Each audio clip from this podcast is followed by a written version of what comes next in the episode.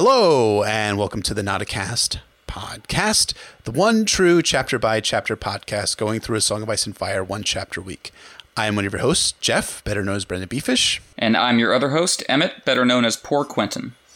And welcome to our 12th episode of the Not-A-Cast entitled Forgetting to Be Afraid, an analysis of a Game of Thrones Daenerys 2, where Daenerys Targaryen marries Khal Drogo in barbaric splendor, receives gifts, and meets a supporting cast member, as well as her dragons, albeit in dragon form. Uh, today, we are joined by a very special guest, our friend Eliana, better known as Glass Table Girl. Eliana, do you want to introduce yourself? Yeah. Um. Hi, I'm Eliana. Uh, you may know me once again as Glass Table Girl with underscores in between all of those words. Uh, you may also know me on Twitter by uh, a various number of names, such as Arithmetric. That's going to be linked. I'm not going to spell it for you. Um, or Sailor Moonblood, or the Shitadol, depending on what medium you've come to know me through. Um, in my time, there have been people who've called me a luminary based on, uh, you know, my role in the fandom as a moderator, as a host of Maester Monthly, as a just all around luminous person. Um, that's me. Well, you also have a, a, website too, a, a, blog. I know that you have a, you have a number of great essays. One of which being on the Forsaken, which is, of course, my illustrious co-host's favorite Song of Ice and Fire chapter. Or am I wrong about that, Emmett? You are correct about that, sir. And yeah, I love that. I love that essay when you're talking about just the, the religious themes in, in the Forsaken. That was terrific. Yes. So, what is your what is your uh, WordPress site called, Eliana? Right. So, because I'm really bad at this idea of um, you know, branding and having a, a cohesive brand.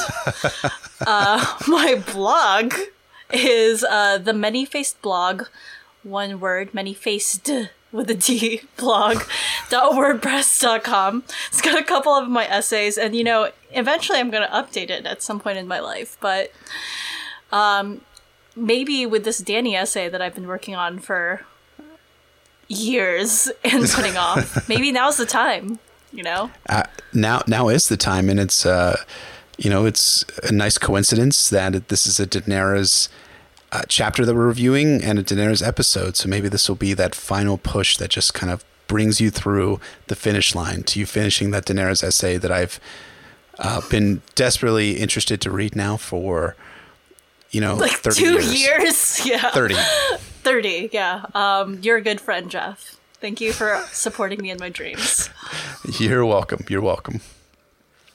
Uh, so thanks, thanks so much for for joining us today. We're uh, excited to have you on and uh, to talk about this chapter. And we thought that this chapter in in particular would be a great uh, opportunity to have you on because this Daenerys is a character that, while both Emmett and I have our various thoughts on, we figure that you, being that luminary that you spoke of, would be the uh, a, a, great uh, a chapter for you to kind of cover with us. So thanks again for having for, for coming on with us today. Thank you for having me. Of course, of course. Um, as we say in all of our podcasts, our spoiler warning. So we'll be talking about all published books. That is the five novels, the three Dunk and Egg novellas, histories, interviews, the Winds of Winter sample chapters, as well as Game of Thrones TV show. Anything and everything. So last week we uh, we spent about 20 minutes, maybe even 25 minutes. I, I, didn't totally record it, but we, we spent 20, 25 minutes answering some of the great questions we got on Patreon. So, like we said last week, for those of you who contribute to our Patreon, and thank you all very much for uh, for those of you that do, uh, those that contribute $10 or more a month get the opportunity to ask us a question if you like, and you have that opportunity available to us. And we didn't quite get to all of the questions we were asked last week, so we figured we would close out some of the ones that we got. So we have two questions this week as opposed to four, which we had last week. Uh, Emmett, do you want to ask the first question that we got from one of our sworn swords? I believe I do. Our first question this week comes from Sir Alex, one of our sworn sword patrons, and he asks, what do you guys think about Varys and Illyrio poisoning the honeyed locust to be rid of Dany and better Aegon's claim to the throne? So far, their plan to bring Dany and Aegon has not gone as planned, and here are a few passages that have me lean toward this idea. From Tyrion 1 in A Dance with Dragons, a quote from Illyrio Mopatis, What one king does, another may undo. In Pentos, we have a prince, my friend. He presides at ball and feast and rides about the city in a palanquin of ivory and gold. Three heralds go before him with the golden scales of trade, the iron sword of war, and the silver scourge of justice. On the first day of each new year, he must deflower the maid of the fields and the maid of the seas. Illyrio leaned forward, elbows on the table. Yet should a crop fail, or a war be lost, we cut his throat to appease the gods and choose a new prince from amongst the forty families. And then uh, another quote from the epilogue to A Dance with Dragons, this time from, from Varys.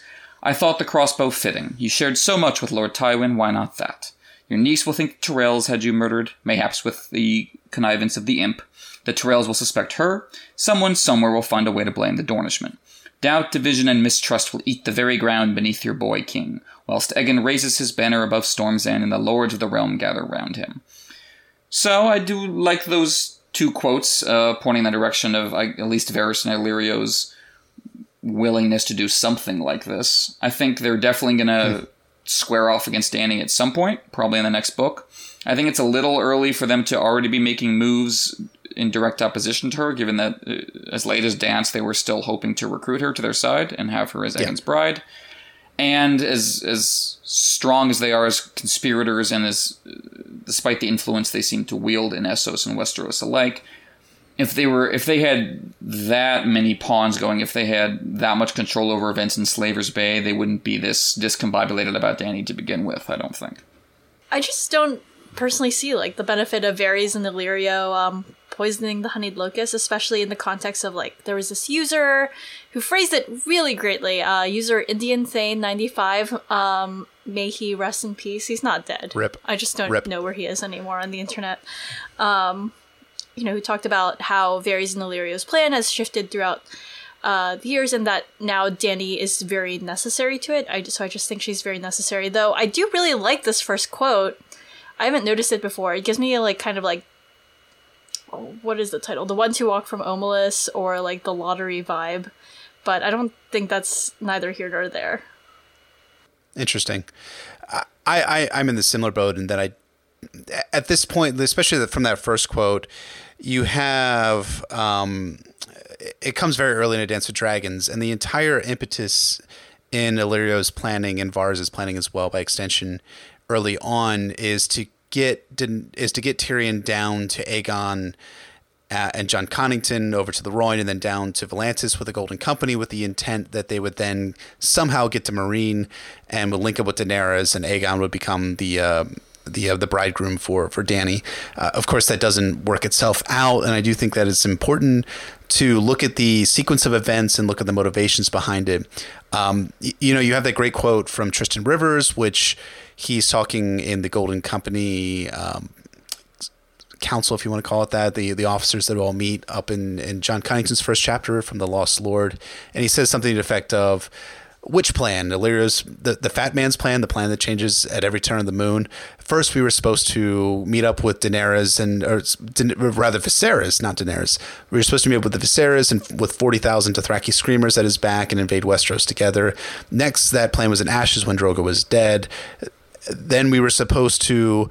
Uh, How was he say? Then Daenerys had birthed three dragons. Go no, go ahead. I only remember the term "we must keep paddling on," so you keep going. No, yeah, that's that's that's yeah, that's far as talking to uh, Tyrion in a Clash of Kings. Maybe, maybe I'm wrong. I forget. Um, but but it basically goes through these different iterations of, of the conspiracy uh, with it being it was supposed to be Viserys first, the Dothraki, then Daenerys had birthed three dragons, and she was supposed to come back to Pentos, and that plan was in ashes.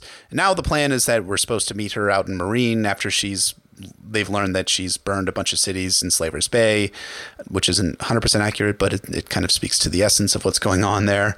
And uh, and now that plan is in ashes too, because there's no way for them to get to Meereen. Um, and the other thing too is that they're ex- this is kind of one of those crazy things too that it, so much of their plan relies on these assumptions on what Daenerys is going to do that they're all going to be pawns that Illyrio and Varys can actually move that they don't have wills of their own, which I think is uh, I, I, think a testament really to the uh, how conspiracies just simply don't work in a Song of Ice and Fire because they these pawns have wills of their own. Daenerys decides not to go to Pentos. She makes the decision to go to Astapor to get the Unsullied, and then from after witnessing all the things that go down with the Unsullied and the horrors of slavery in Slaver's Bay. She destroys Astapor. She marches on Yunkai. She marches on Meereen, and she creates a anti-slavery um, revolt, for lack of a better term, in Slaver's Bay itself. When Varys and Illyrio just think that she's going to come back to Pentos or come back to Westeros to reclaim her her crown. That's not the case though, because she's not a pawn. She has a will of her own. And, you know, as Varys and Illyrio come to rue, so does Aegon too, because Aegon is not necessarily a pawn that they can simply control and move him from place to place to place. He uh, he ends up invading Westeros without Daenerys and her dragons with only 10,000 soldiers, which uh, somehow he's going to miraculously win a victory, I, I believe, an, an, initial one, It come the winds of winter, but it's not going to be a lasting one for sure. Agreed across the board. Um, but yeah, so our second question comes from Sir, my lady, Emily, who asks, "Serious, which came first, the dragon or the egg?" And then opinion. This is all in in uh, brackets. Which came first, the dragon or the egg? A E G. Hashtag boat sex with a nice little smiley face icon that we get on there. Um, yeah, uh, I, I, the, both of the questions have ambiguous answers. I don't think that there's a uh, necessarily 100%. We, we can't be 100% sure which came first, the dragon or the egg, or the dragon or the egg. But I, I, I don't know. What do you guys think? I, I mean, I don't, I don't know. I, I am not a. Isn't this like a question that people like still debate right now in biology? Right, the chicken or the which came first, the chicken or the egg, sort of thing. Like that idea of perspective, of which I am completely unqualified to answer. I mean, so like this to, to the serious question, um, I agree. I'm, I'm also not qualified to answer this question. But in the world of Ice and Fire, you have this line from the uh, chapter on ancient history, the rise of the Valyrians, which says Quote, the Valyrians themselves claim that dragons sprang forth as the children of the fourteen flames, while in Qarth the tales state that there was once a second moon in the sky. Once this one day this moon was scalded by the sun and cracked like an egg, and a million million dragons poured forth. In Asshai, the tales are many and confused, but certain texts, all impossibly ancient, claim that dragons first came from the shadow, a place where all our learning fails us.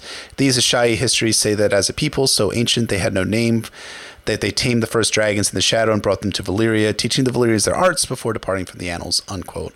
Uh, I guess. I guess that kind of says the dragon came first, right? I mean, there's no mention that they found eggs or something like that. That dragons either sprang from the 14 flames, came from the second moon that was cracked by the sun, or came out of the shadow, right? So I guess that's I guess that's an answer to the first question, right? Unless that you consider the fact that there was that egg in the first place that cracked and therefore the egg came before all of the dragons. Deep. I think you're both right. And thus i win. Uh, okay so what about the more important question? Who came first daenerys or jon in season 7 episode 8 i have opinions on okay. this, surprisingly. Go on. What was it? Episode seven? Was that the last episode of season seven? Was it seven or eight episodes? Uh, I'm pretty sure it was seven. I think that was the last one. Okay. So okay, so it, came, it was the end of season seven, episode seven. Then, who came first? I will answer this seriously if people want that. We do.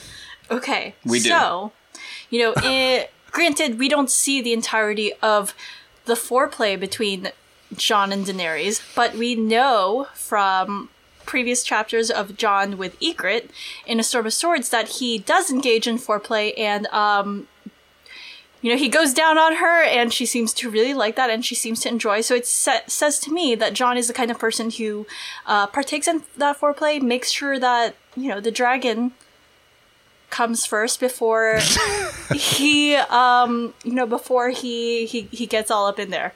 Right. agreed. Agreed, agreed. He's, consi- he's a cons- he's a considerate young man and uh, i'm sure he's probably like you know thinking in the back of his head i gotta hedge my bets if i don't last that long. Make sure yeah. she comes first and maybe it'll be less embarrassing for me. So yeah i i concur. I i think that's probably the best answer. I don't think there's really any other uh, i think that's a great I, I mean, I'm curious. Like, so I'm curious, like in a dream of spring when this actually this chapter we actually see this chapter whether there's going to be some clear callbacks to Johnny Ygritte in the in the cave from a storm of swords. You have to imagine that Martin that there's a reason a major narrative reason why this occurs, right? In a storm of swords besides it being a tender sweet moment, probably the most romantic remote moment in the entirety of the series. I mean, I guess it's debatable, but I would say it's probably it's up there in my opinion. But maybe it has a, has a greater narrative purpose in in in that, that from that scene from A Storm of Swords where where Jon is uh, is going down on on on Ygritte, and uh, maybe that's that's supposed to foreshadow something that occurs come the end game of the books where Jon goes down on, on, on the dragon, so to speak. I mean, he might have to like we don't know necessarily how he's going to be resurrected, but in you know the discussion about Beric and resurrection, we hear that blood's not necessarily pumping, so that could uh, very much put a damper on Jon's ability to perform in other areas. We have. I'm sorry. I just thought a lot about this after I like I realized what the question was. no, it's good. That's. Uh, I think you, you make a good point. Um, yeah, that that, that re- that's actually kind of a recent revelation, right? That that Martin said last summer that there's no blood flowing through Beric Dondarrion's veins. Um, yeah, which really really kills all the Beric Thoros slash fic that we all live and die by. So, uh, frankly, it was a f- frankly rude statement. I, I, guess I'm gonna have can't, to like can't delete. do that to your fans. My my manuscript on fanfiction.net is going to have to unfortunately come offline. Um, not that I write fan fiction, of course, because that's people what just I have, do. Or maybe people just have to reassess who they think is top and who is bottom in those slash fics. I'm just saying, it's like still. True. That's an excellent Possible. point. Excellent point. True. so, so you hear here first. Uh, Daenerys Targaryen came first. So says Glass Table Girl, aka It's- It's canonical. Canonical at this point. And I actually 100% agree with that. So, uh, thank you for, for the questions, Alex and Emily, and thanks again to everyone who uh, contributes to our Patreon. And if you want to take a look at our Patreon campaign, feel free to take a look at it. It's at patreon.com forward slash notacast ASOIF to explore ways you can get exclusive episodes, early content, show notes, things like that. And um, again, like we said in the last episode, the, the thing we're going to be doing next is going to be our first Patreon only episode. And that is going to be our Barristan Throwdown, where Emmett will be wrong and I will be right. And that'll be coming to you guys later this month, in at the end of April. He even got that wrong. He even got it in which one of us is wrong and right. He's trying so hard, guys. You just gotta believe in him and stick up for him and tell him he's good. He's a good Mom egg. and Dad, I hate it when you fight. Which one of us gets to be mom? You asked me this before. Yeah, I'm, I'm curious about the answer too. This is true. We've had this conversation many a time. There's there's no there's no good answer ultimately. We both got to trade off and have both roles. That's Anywho. true. Anyways, so again, thanks for contributing to Patreon. Thanks for the questions. And uh, next week we'll have ano- another uh, opportunity for you guys to ask more questions of us that we'll be happy to answer when we explore our next chapter. So, uh, barring that, we can move on to the actual chapter we're discussing, which is a Game of Thrones Daenerys 2. I'll be doing a quick synopsis, which actually is actually not that quick. And then I'll hit it over to my two co hosts and we will talk through this chapter. So, Daenerys Targaryen wed Khal Drogo with fear and barbaric splendor in a field beyond the walls of Pentos. For the Dothraki believe that all things of importance in a man's life must be done beneath the open sky. This spectacular and problematic, we'll get to that, opening to Dany's second chapter in A Game of Thrones thrusts readers back into the world of Essos. Gone are the walls, trees, and towers of Winterfell replaced by something alien, something quote unquote foreign. Daenerys had been warned about the marriage would entail. Master Illyrio and Ser Jorah Mormont, a not at all suspicious newcomer, had briefed Daenerys and Viserys on what to expect. Viserys was nonplussed. When would Khal Drogo pay the bride price for Daenerys? When would he get his crown? When the Khal chooses, after they progress back to Vaes Dothrak, when the omens favor war, Illyrio replies. Viserys idiotically replies that he pisses on Dothraki omens, which causes Ser Jorah to offer a general approach, which then causes Viserys to issue a fiery threat to have Jorah's tongue out if he doesn't guard it. Before the wedding, though, Daenerys has her very first dragon dream. Viserys is physically abusing her, and then the ground cracks around Viserys and he vanishes, replaced by great columns of flame with a dragon in the middle of them. When the dragon's molten eyes find Daenerys, she woke, and she was afraid. She had never been so afraid until the day her wedding came. The ceremony between Daenerys and Drogo went from dawn to dusk.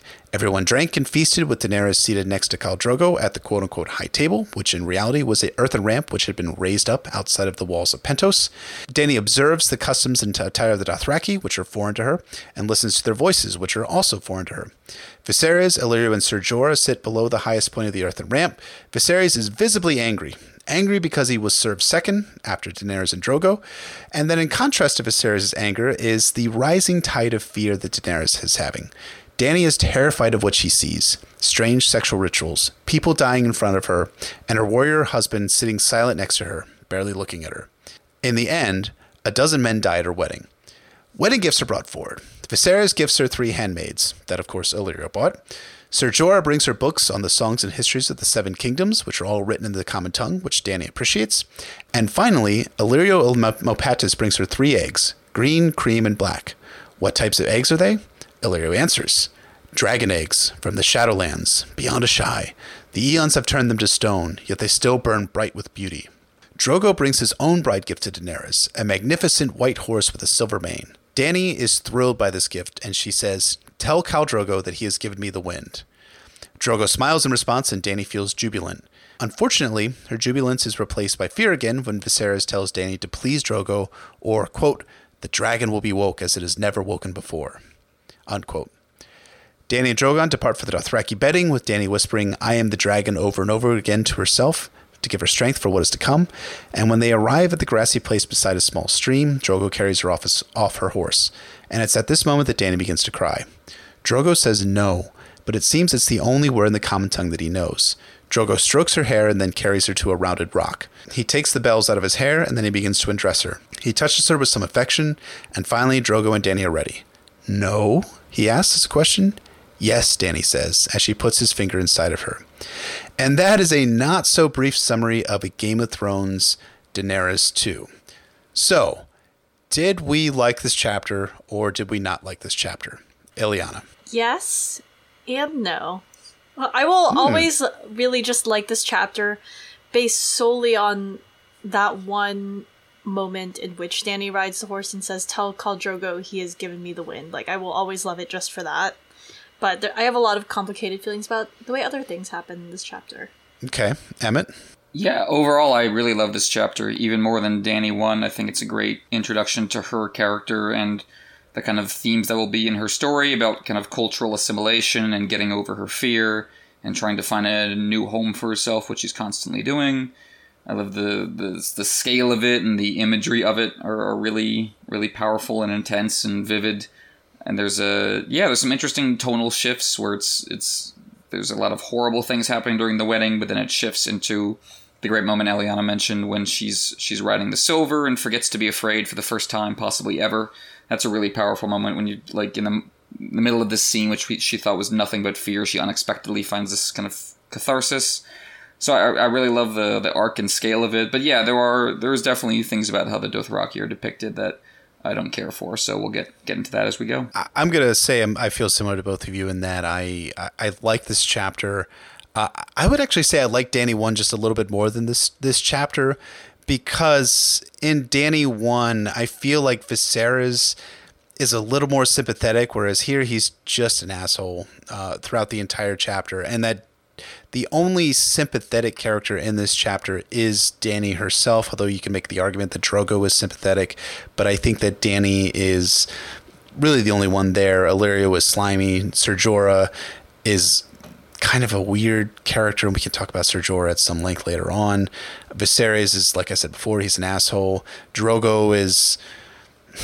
Uh, you, you get a lot more depth with Drogo, or at least some depth with Drogo later on, but I don't feel that he's totally developed. He's just a hulking, quiet, silent giant uh, watching uh, people die around him.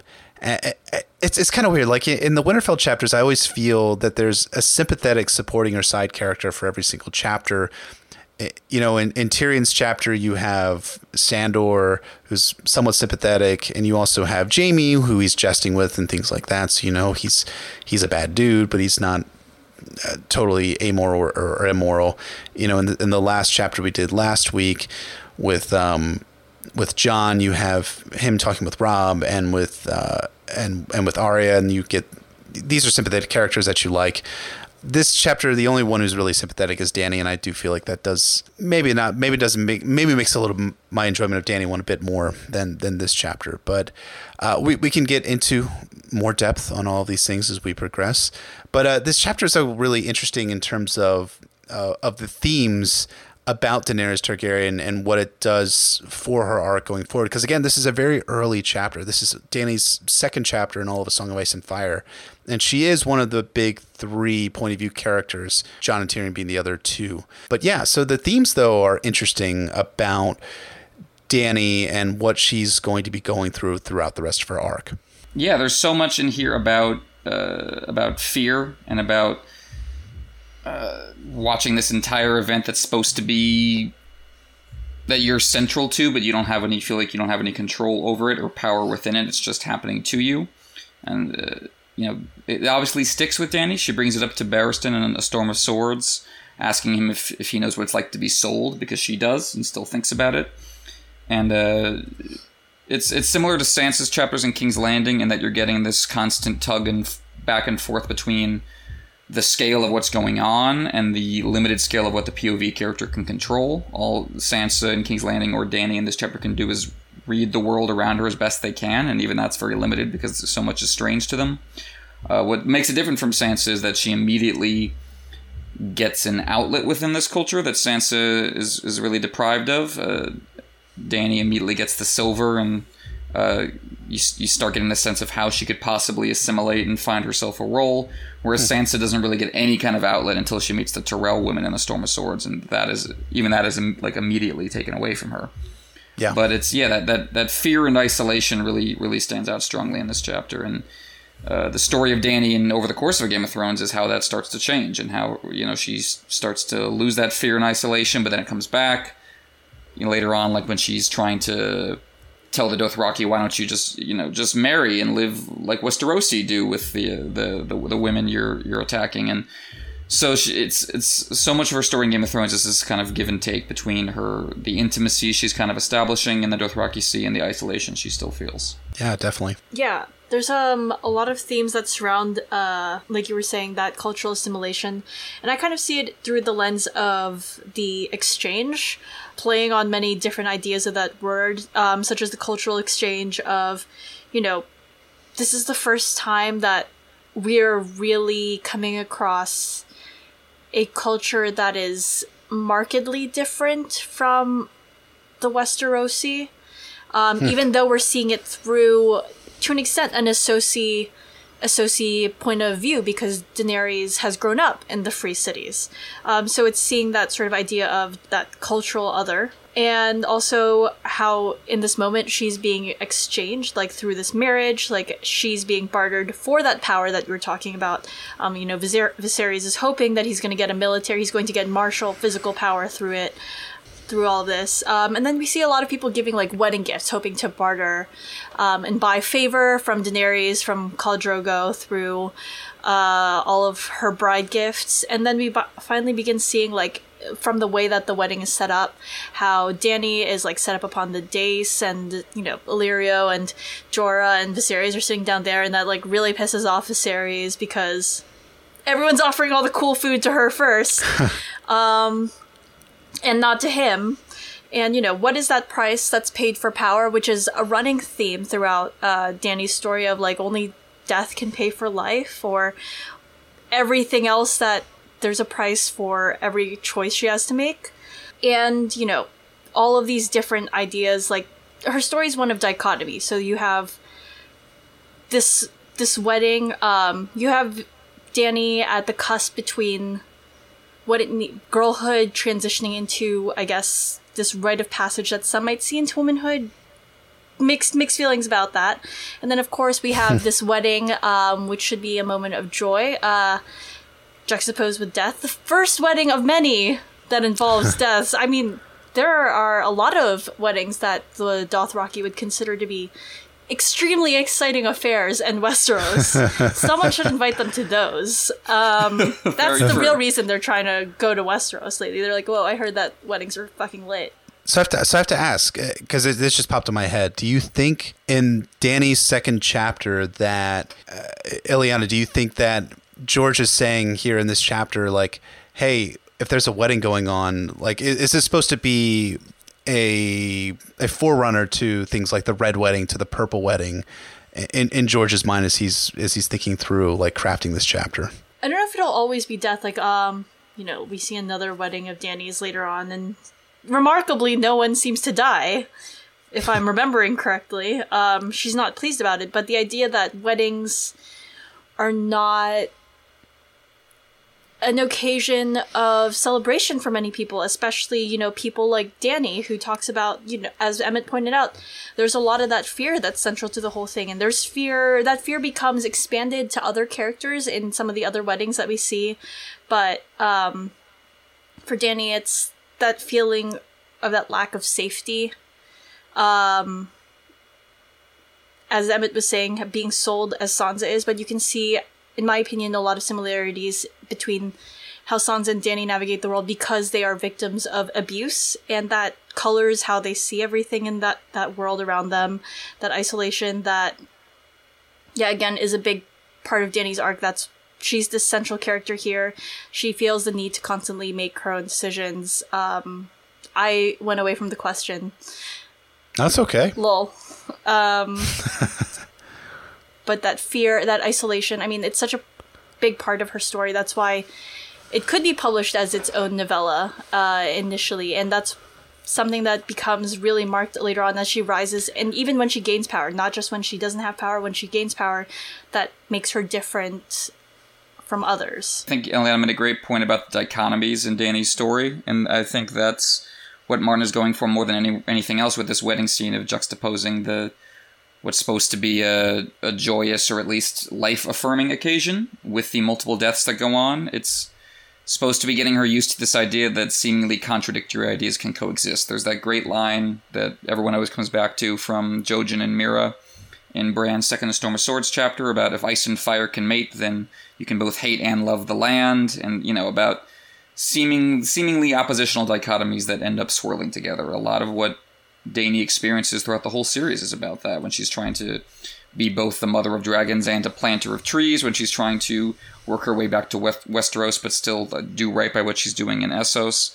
And this is the beginning of her story, so the dichotomies aren't really captured in her. It's more what she's witnessing and what she's taking in and how they're kind of informing the worldview that she's going to bring to those later decisions there is, yeah, I, I agree.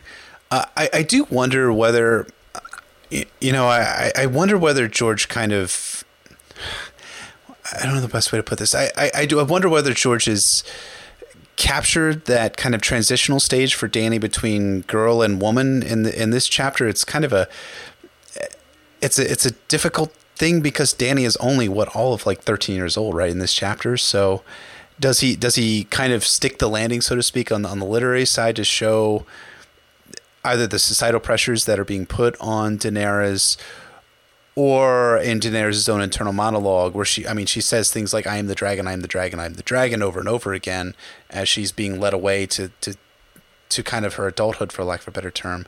Does he kind of stick the landing, though, in, in your guys' opinion? And she's the dragon. I think overall, overall, I think he gets her perspective across really well. um, that sense of isolation he does really strongly. Uh, but at the same time, you start getting these hints that she's being put above Viserys. I mean, that's something we talked about, Jeff, when we did our episode on Dany One. Yeah. That if you just look down at the, if you just run down the facts of, of what's happening in Dany's first couple chapters, it seems like Viserys is the main character. If you didn't know Dany was the POV, if you didn't know she was going to be the mother of dragons and take over the story, uh, Viserys seems like the one with the more traditional, you know, fantasy arc of the exile prince in return. But Dany's starting to get these hints in her chapters that she's really the central focus here, and especially as they start shifting into the Dothraki Sea, that Viserys himself is going to be more and more an also ran, and, and she's going to be the one who rises up. But at this point, uh, like I said, those hints are mostly for us. I think as we've been saying, she's mostly in this isolated uh, young position of someone who's being just given away and doesn't really have any authority over what's happening here. Yeah, no, I no, I I, I agree with that. so not only is is this marriage an exchange in Viserys' mind for uh, getting his his army to take back his father's throne, but it's also a cultural exchange too. So the the Dothraki, as we're introduced in this chapter, well, we, we do get an introduction to them in Dany one, but we get a major introduction to them in, in this chapter. Uh, a, a, lot of people like look at the Dothraki and they see either the Mongol horde or uh, you know in, in, in more ancient times. Um, the uh, the Huns and, and, and what they did during the Roman Empire time in, in the fifth century, but they're also in, in China as well, which is what current historical research indicates. But they're actually not totally um, they're not Huns, they're not uh, Mongols, as George has said, he said, quote, the Dothraki were actually fashioned as an amalgam of a number of steppe and plains cultures, Mongols and the Huns certainly, which what we referenced before, but also Alans, Sioux, Cheyenne, and various Amerindian tribes, seasoned with a dash of pure fantasy. So any resemblance to Arabs or Turks is coincidental, while except to the extent that the Turks were also originally horsemen of the steppe, not unlike the Alans, the Huns, and the rest. There do exist many other cultures and civilizations in my world, to be sure. The peoples of, of Yi Ti have been mentioned, as have the, the Jogos Nhai. I am not sure to what extent those people will ever be present in the story, however. Their lands are very far away. I have also I also have peoples and tribes that are pure fantasy constructs like the Qartheen and the brindled men of Sothoryos. In general, though, while I do try and draw inspiration from history, I try to avoid direct one for one transplants, whether of individuals or of entire cultures. Just as it is not correct to say that Robert was Henry VIII or Edward IV, it would not be correct to say the Dothraki are Mongols, in my not so humble opinion, anyways. Unquote. And that comes from his uh, It's Not a Blog, which is what our podcast name is modeled after. So, does this Horde of Dothraki work as, say, compared to the Wildlings, for instance, as we see in A Storm of Swords? Uh, for me personally, yeah, I think that's that's kind of a, a glaring comparison. Is that the Dothraki uh, really are kept under glass compared to the wildlings. I mean, it's it's all well and good for Martin to say that they're not just historical one to one, that they're you know written out of a bunch of different sources, but he never humanizes them in a way that makes that clear to you. Whereas with the wildlings, you do get this process where you realize they're not just uh, stand-ins for barbarians from you know from Conan or something. That they have a lot of they have they have stories worth telling, and they have stories worth being told specifically by them. Uh, you know, there's no equivalent. Like I think of that moment when they the wildlings in the in the camp, Mance's camp, sing "Last of the Giants," uh, and like Ygritte crying, and Jon says, "Why are you crying? There's still hundreds of them," and she just can't even explain how wrong he is about what that means. Like there used to be millions, they used to have the entire continent, and now they're down to hundreds. And there's never that moment for the Dothraki. There's never the moment where we see, oh, our POV uh, has has a very kind of limited lens on what's going on around them, and that lens is challenged in a way that furthers the drama and humanizes the characters. It's just the, distance is kind of a given, and that and Dany evolves to bridge that gap, but the Dothraki are never shown as as people within that process. It's just Dany learning to take on kind of certain bits and pieces from Dothraki culture. It's a very one way street. Yeah. Uh, and I'm sure there's I'm sure there's arguments to be made for why that's deliberate on Martin's part, but I think the overall I think it over I think overall it hurts the story and makes Dany's chapters less interesting than they otherwise could have been. Yeah, I agree with that. I mean like you can offer to some extent the benefit of the doubt. I think like Attewell talks about in Race for the Iron Throne, which is amazing, and I'm I assume all of you know it, and if you don't, you should read it. it. Yeah, you should read it. Um, and he talks about like the complication of the view of the, the Dothraki, who are presented. Um, he says here presented here as sophisticated, culturally flexible people who can put on quote unquote rich fabrics and sweet perfumes when they visit their second homes among the palaces of Pentos and um, how they have their own culture and it's wealthy, and um, how Dany and the audience miss some of this complexity uh, through this initial glimpse. But I think that my issue is like same as what you were saying, Emmett, that like they never interrogate that idea. Um, I think that something that I would pull out in what Martin says in this quote of inspirations of the Dothraki says seasoned with a dash of pure fantasy. I would say that he leans in very much into this idea of the fantastical and in many ways that idea of barbarism uh, other cultures that aren't necessarily Western coded or similar to what people think of when they think medieval Europe, medieval European fantasy, that the Dothraki lean very heavily into that and are built out of that conception of, oh, this is different. And as you're saying, we don't have, we don't have Ygritte crying, um, that emotion. You don't have those individual characters that you could say, oh, this is definitely what X character wants. You know, this is what motivates. This is what motivates like uh, Rakharo. That, that's that, that's his name, right? Yeah, yeah. Rakharo. This is this is what motivates Irri. Um, this is what this person's really. This is their essence and core. Um, and you can see that amongst the wildlings, and it's uh, it's very much missed among the Dothraki.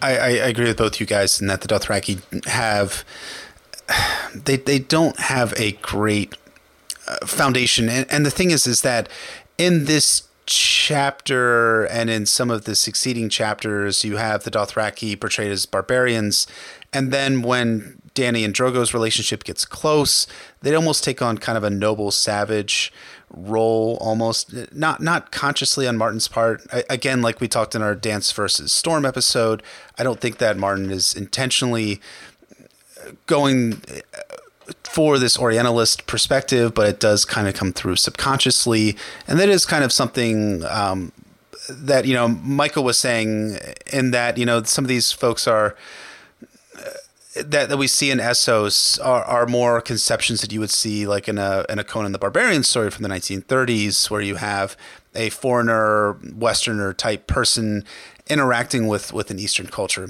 And again, Martin has said that A Song of Ice and Fire is the story of Westeros and is not the story of Essos. At the same time, I don't feel that the Dothraki are especially fleshed out. And you know the a lot when they get back to Vaes Dothrak, one of the first things that Dany notices is that all the stolen um, pieces of culture and art and uh, religious symbols that the Dothraki have, they have all of the gods and the idols that they've taken from different cultures in Vaes Dothrak, which, uh, you know.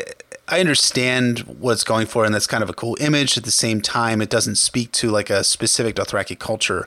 And the other thing too about the Dothraki, even in something like the World of Ice and Fire, it's basically said the Dothraki just emerge out of the doom of Valyria without any real history behind them. When you get like the history of the Valyrians, Martin dedicates an entire chapter to the formation of Valyria and the freehold, their form of government, how they evolved to become dragon riders and these types of things. You would hope that you know that there would be something a bit more to the Dothraki than what's seen in, in the text, and it, it does.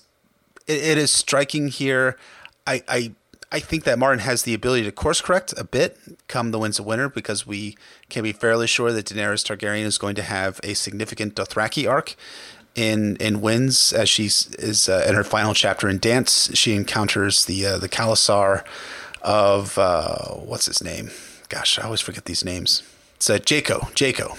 She, she encounters Jhaqo's khalasar, and it'd be great to have her come back to to Vaes Dothrak in the Winds of Winter, and you get more of the culture there as it progresses. Uh, again, it's it's not intentional Martin's part that the Dothraki seem kind of one note of being these conquering, thieving barbarians that eventually morph into kind of the noble savage archetype but it does leave some to be desired, especially as we're, we're going through some of these early chapters in a Game of Thrones.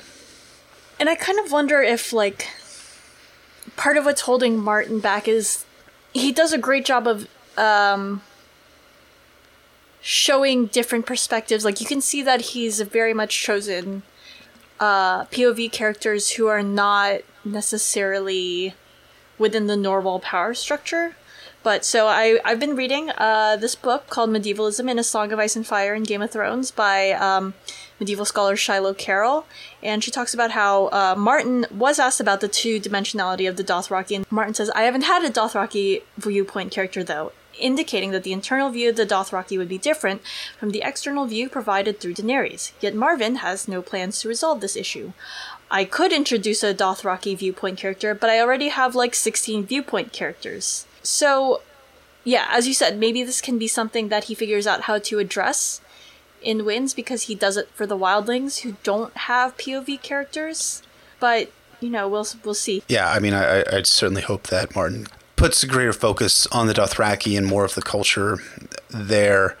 But I, I don't know that that quote. I remember that quote. It came from a 2013 interview that Martin gave with um, Charlie Jane Anders, and uh, uh, when Martin was talking with her, he, it's very late in the story, so he was already writing. Most likely, he was writing the Dothraki mm-hmm. portions for the Winds of Winter. So I, I'm not super confident that we're going to get a lot more on the Dothraki culture, probably a lot more plot points, as we're going to find out. Um, there's there's a great line from The World of Ice and Fire, which talks about how when Daenerys, how they're supposed to be in, at the end times in Dothraki um, uh, eschatology. There's supposed to be a khal of khals that's supposed to bring all the Khalasars together, which most likely in, in this case is going to be Daenerys Targaryen, who's going to be the Khaleesi of khals, but I, again, I, I just I, I, fear that it's probably not going to be fleshed out to the extent it, it could be fleshed out. Yeah. I agree. I think I think it's mostly going to be it's mostly just going to be in service of Dany's arc, which is what we see here,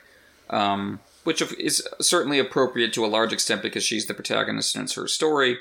But it does it makes things, and I feel this way about the Giscari too. That makes things dramatically easy on Dany in a way, where she's you know her base assumptions aren't really being confronted and challenged and she's transforming and she's you know going through development as a character but it's almost all internally motivated and there's no one outside her like an Ygritte or a Mance or a Tormund to kind of prod her in a in a more considered direction it's almost all internal but it you know within this chapter it does it's, it's disappointing on its own, but it does, I think, get the job done of setting up Dany's arc for the rest of the book and indeed the rest of the series. Uh, you see these kind of these these structures developing over the course of this chapter that I was noticing a lot in reread about. You know, the entirety of this chapter is about winnowing winnowing things down for Dany. She starts out out under the open sky because, as, as, the the book says, the horse lords might put on rich fabrics and sweet perfumes, like that that Attewell quote when they visited the free cities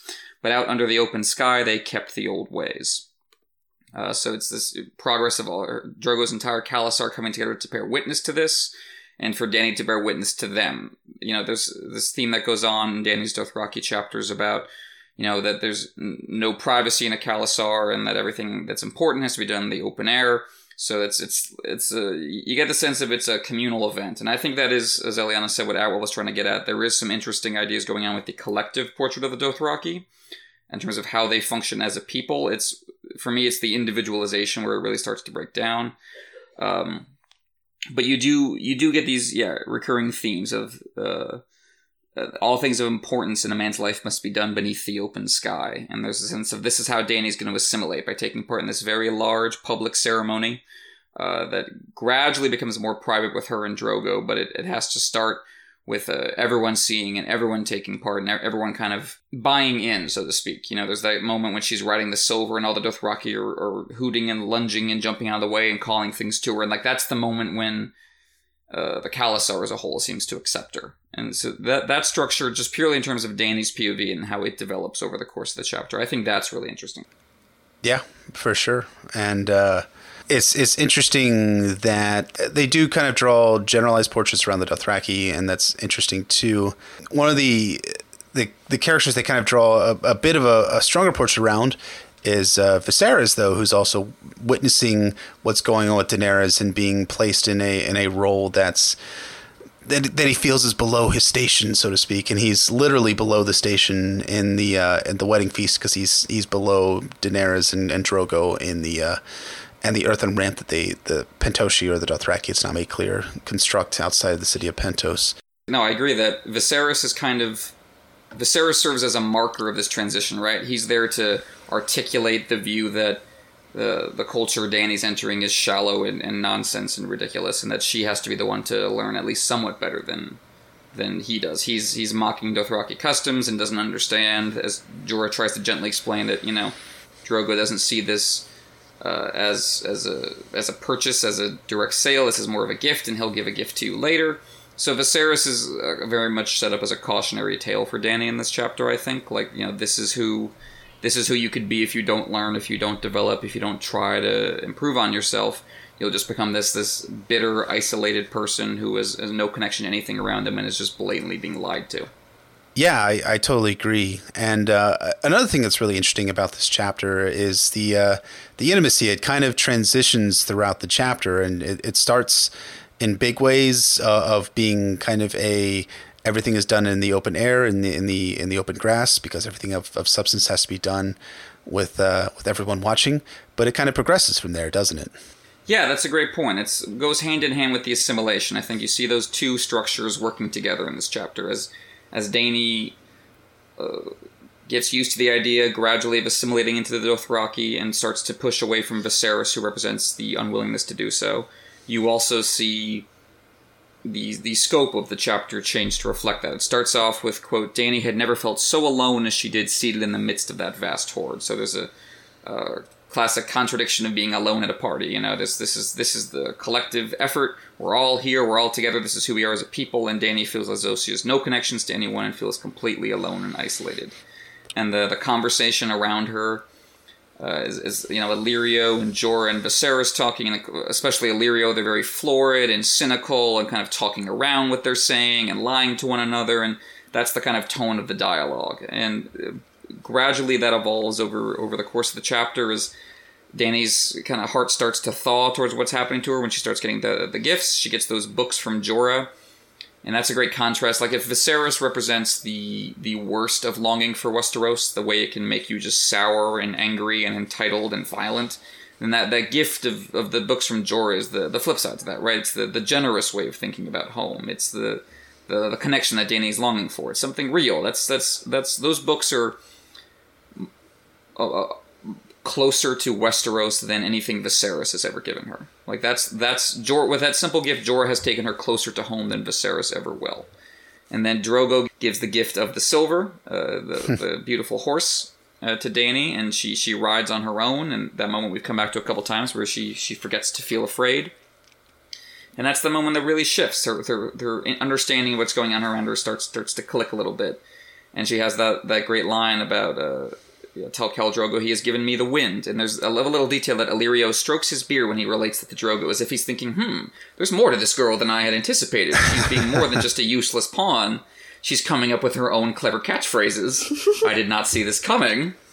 and she sees Drogo smile for the first time, and that's a great moment. I love that. Like Dany has has cracked this reserve and has has surprised people around her for the first time, and surprised herself. And like it's that so again a, a, gradual thawing, a gradual intimacy opening up throughout the chapter, and of course the ultimate example of that is when she's alone with Drogo. So it's pared down to just the two of them.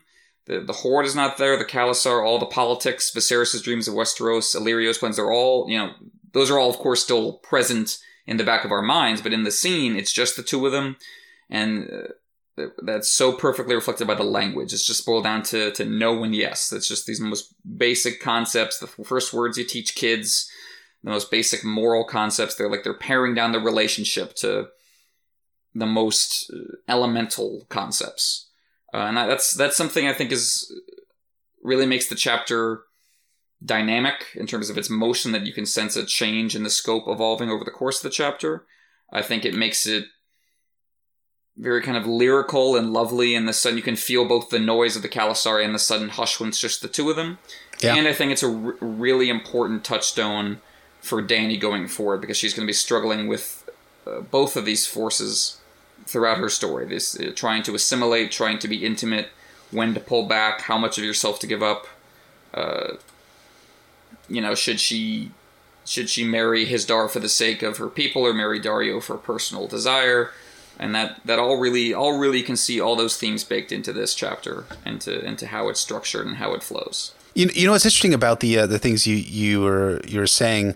A lot of what Dany's conception of Westeros is based on is on these physical things, right? You remember in, in a Storm of Swords, she refuses to give up her um, is it her mother's crown, Rhaella's crown, uh, to the Astapori in ex- in exchange for the Unsullied.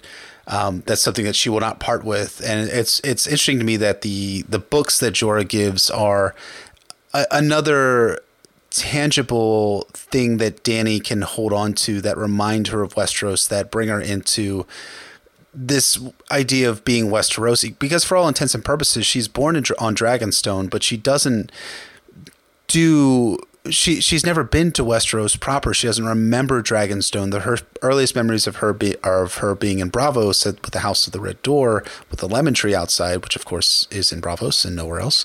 And uh, but the, she has these tangible reminders, whether that's going to be the books she has, Rhaella's Crown, or someone like Ser Jorah Mormont, who she still feels affection for, even after she dismisses him from his service, from her service, after uh, it's he's it's revealed that he's been informing on her the entire time and eventually like sir barristan becomes that character for her as well that kind of tangible connection between her and and Westeros that I think is uh, is something that's that's that's interesting. You know, when you when you talk with when you get Ned's perspective, his ideas of what is what is home are, are there are things like Winterfell, but there are also conceptual things as well, things that are going on in in his mind of what it means to be Westerosi. But for Daenerys, it's a very they're they're very tangible things that, that are that are occurring for her. Yeah. Um. First, uh, so I believe it was that Viserys and Dany had to sell Rhaell's crown, and that's what broke Viserys. Oh, is, is what she says, and it's it's the crown that she's given by I believe the Qartheen that she oh, really? refuses yes. to sell. Yep.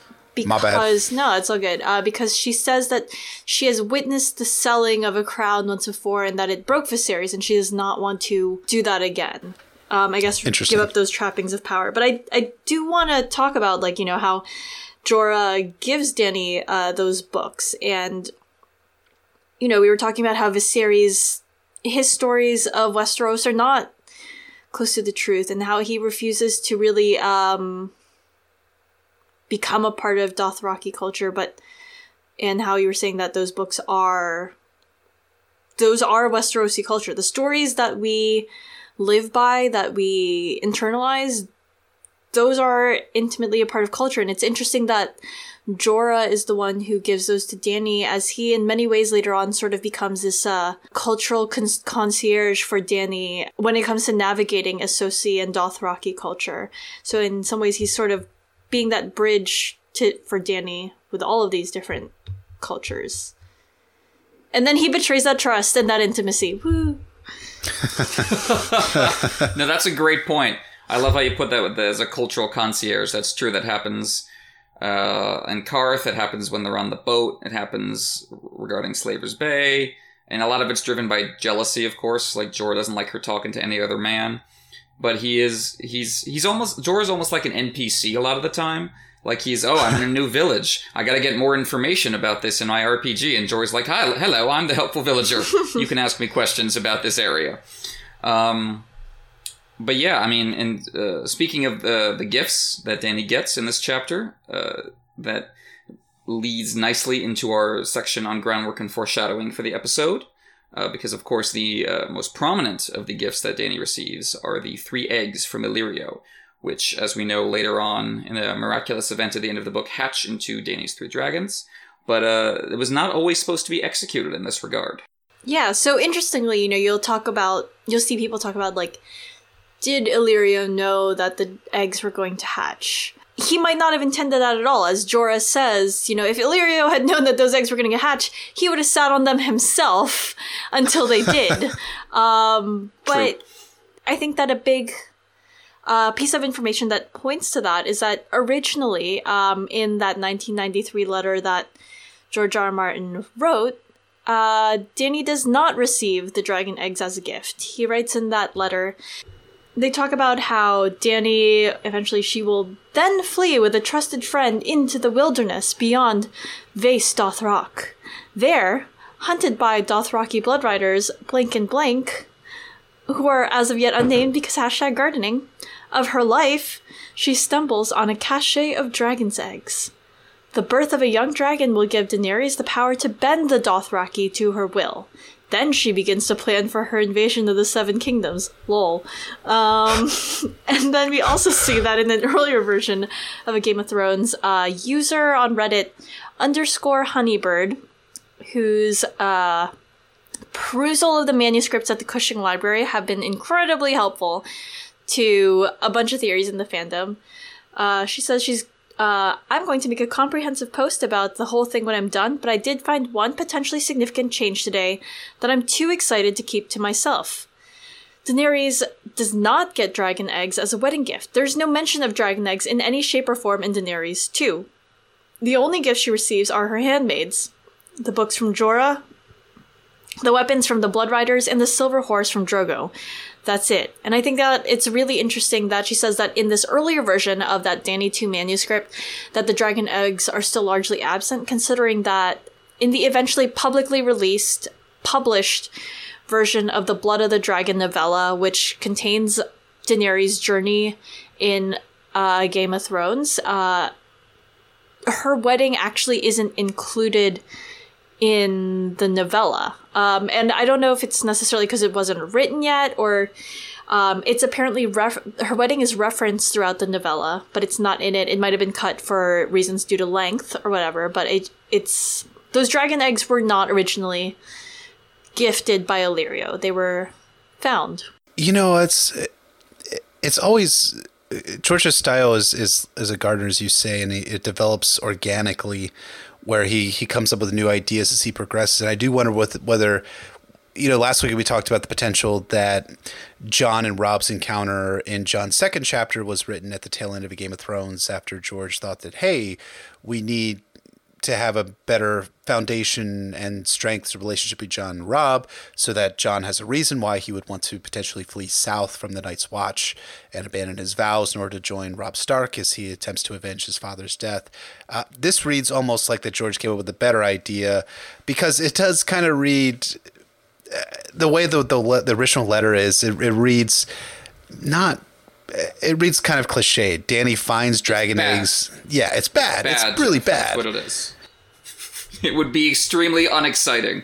No, it's it's it's not good. Um, it's much better that she gets the dragon eggs from Illyrio.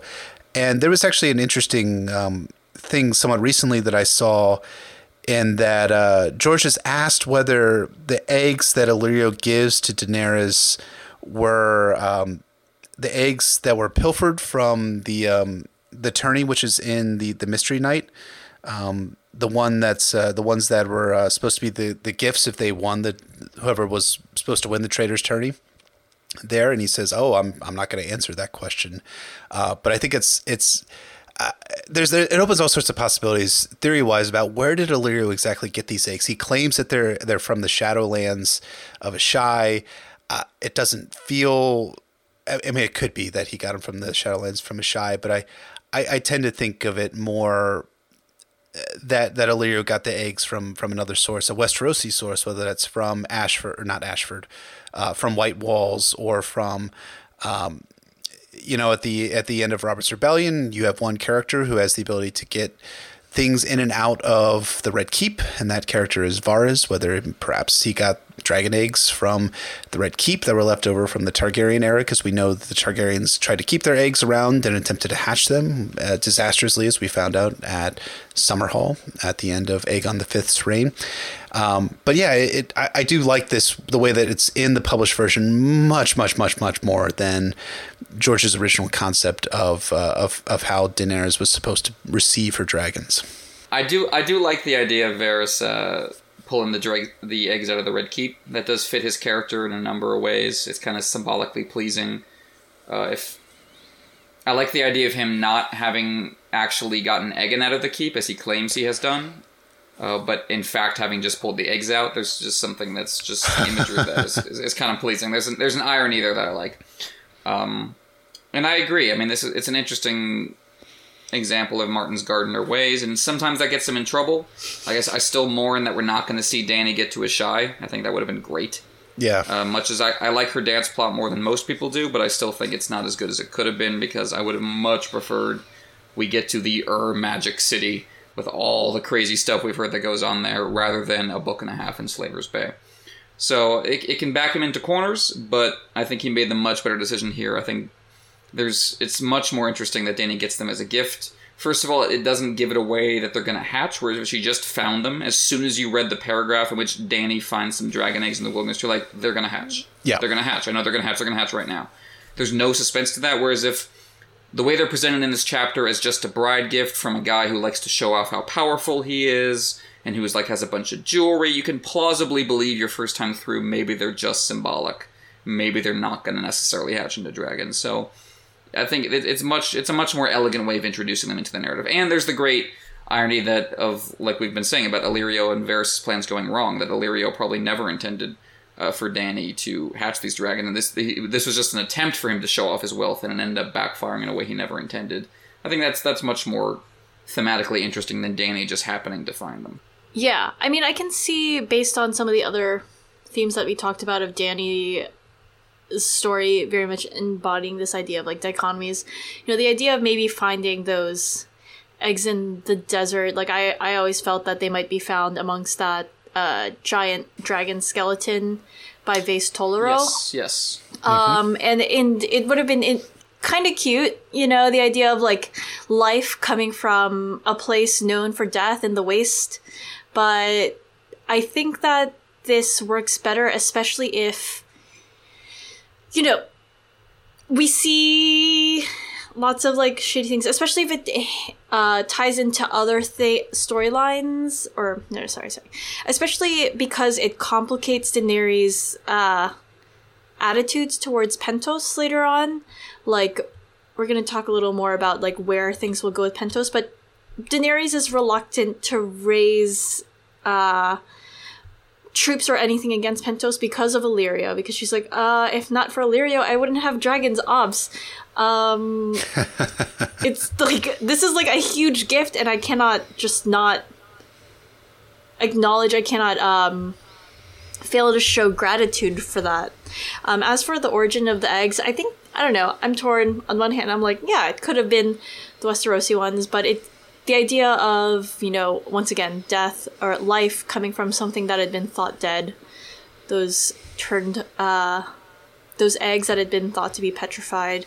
Or it could have been that you know this is another very very far removed but you know while i'm here why not talk about this crazy idea of it someone just maybe it is those Egg's from like Whitewalls and like eggs time and some crazy merchant saw a chance to swindle a lot of money out of a very rich man in Pentos who just came into a lot of money from selling off this girl and is like, hey, these are petrified. I mean, like, who doesn't want petrified things? Everyone thinks that things that have been turned to stone over the eons are like super cool. You can charge way more True. for that.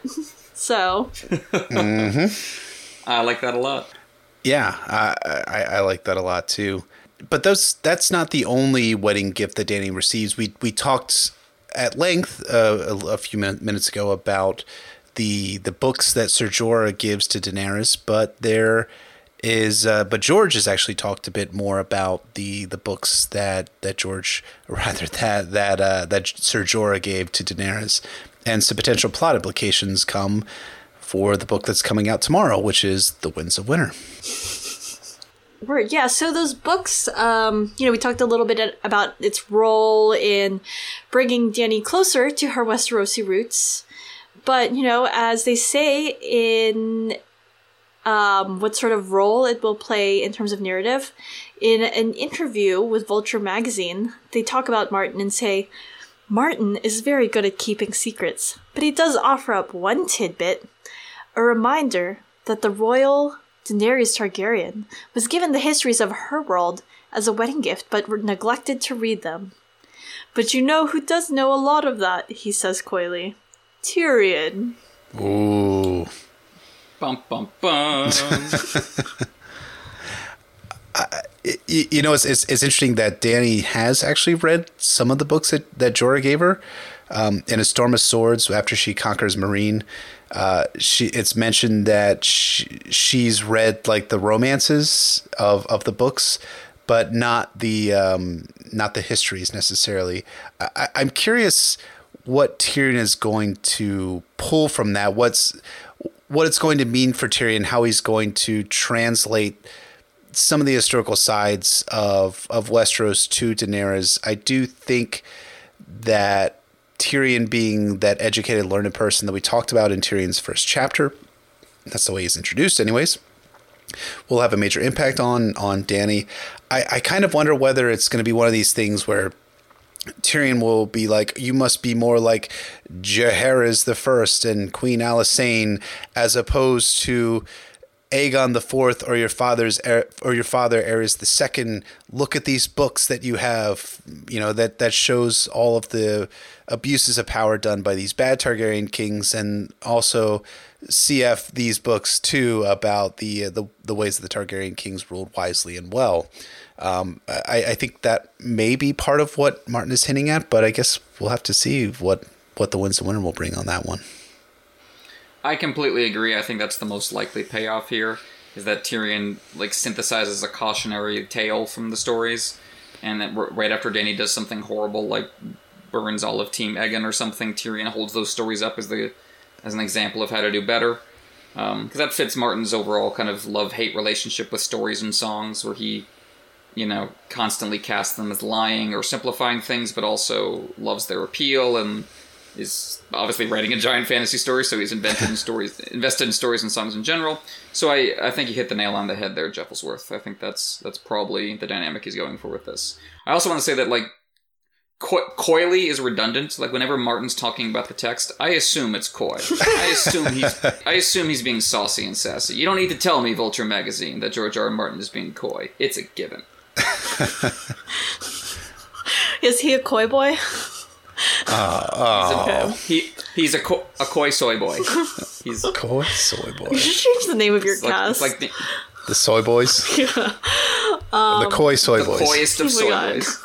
Um, but yeah, I agree with all of that. Um, especially you know going back to that book I was reading earlier, medievalism. In A Song of Ice and Fire and Game of Thrones, the entirety of like the first chapter is devoted to how a lot of what Martin is responding to is like the way fantasy literature has built off of the medievalist romance. And so I just think it's so funny that what Dany's read, uh, he calls the romances, which not, doesn't necessarily mean, you know, love, but like so much as like, um, you know that idea of like the romantic uh, that idealism and that tyrion has read the histories quote unquote the histories. And it just feels so much like george r. R. Martin kind of lecturing you know being like oh but that's not how history really was. Um but you know george maybe this isn't really how history was either. but we'll get into that maybe a little later. But anyway, so excellent point. Especially with Tyrion being his like his fave. So true that. That's a very good point. But yeah, speaking of uh, Dany's future and how we kind of see that in Chrysalis in this chapter, one thing that really interests me on reread about this chapter is that this is one of these scenes that pops up later in Dany's trippy vision quest in the House of the Undying in A Clash of Kings. Uh, which is one one of the things that makes Dany interesting and frustrating to analyze is that you don't really have to wonder what the important parts of Dany's story is because the House of the Undying tells you what they are. it just doesn't fully explain them. It's like here's the list of all the important things you're gonna do. We're gonna we're gonna let you realize about seventy five percent about what they are, but here they all are in a series of images. So that you know that that's what the House of the Undying is kind of useful in Dany's stories. You can kind of see all these important events, and this is one of them. In the uh, Bride of Fire section of the House of the Undying prophecy, one of the images is her silver was trotting through the grass to a darkling stream beneath a uh, sea of stars. So that is, of course, referencing her ride with uh, Drogo to the consummation of their wedding in this chapter. So you know, uh, the Bride of Fire section in the House of the Undying has uh, been frequently interpreted as being about Dany's marriages, although that's complicated because there's no image referring to Hizdahr, and maybe Hizdahr came later after the House of the Undying was already written, so Martin couldn't go back. It might just be more symbolic of her connection to fire and her draconic heritage and destruction and how that has kind of impacted her life, because of course, you know, the her marriage to Drogo as we'll see later on in the book, if Drogo had survived, the major impact of it would have been the Dothraki unleashed on Westeros. So it, this could be an image referring to Dany metaphorically marrying power and marrying hmm. military might and marrying strength, and uh, how that, as as Eliana said earlier, the price of power is a recurring theme in Dany's chapters. So this image could be in reference to that. Uh, but for me, more than anything else, the fact that this image pops up in the House of the Undying emphasizes that this is really Dany's origin story. This chapter, mm-hmm. you know, Dany one lays out the characters, lays out some of the themes, lays out here's what the plot structure is going to be, but Dany two is like okay, this is how her story is going to go. The kind of the processes we've been talking about in this episode of assimilation and intimacy and cultural exchange. She's going to be doing this and reenacting this chapter over and over again. Her story: Qarth, Astapor, Meereen, Vaes Dothrak, and from here to Volantis and Pentos, and ultimately Westeros. Uh, so I think that's for me. That's that's why this shows up in the House of the Undying. You- Regardless of what it refers to about Drogo or fire specifically, I think it, it, it comes off to me as saying is throwing down a marker and saying this is where it began. This is this is where the Daenerys Targaryen myth starts. Amen, brother. That's my line. How dare you, sir? Just waited to like drop that the entire cast. But Yeah, I've been Well waiting done. to drop an Well amen, sir. brother, but like. There's a drinking game now. Yeah, that's true. People have just taken three shots now if they're playing the drinking game. Really? Wait, has Emmett said it already? It just has to be said. Amen, brother. Okay, there, true. fourth shot right there.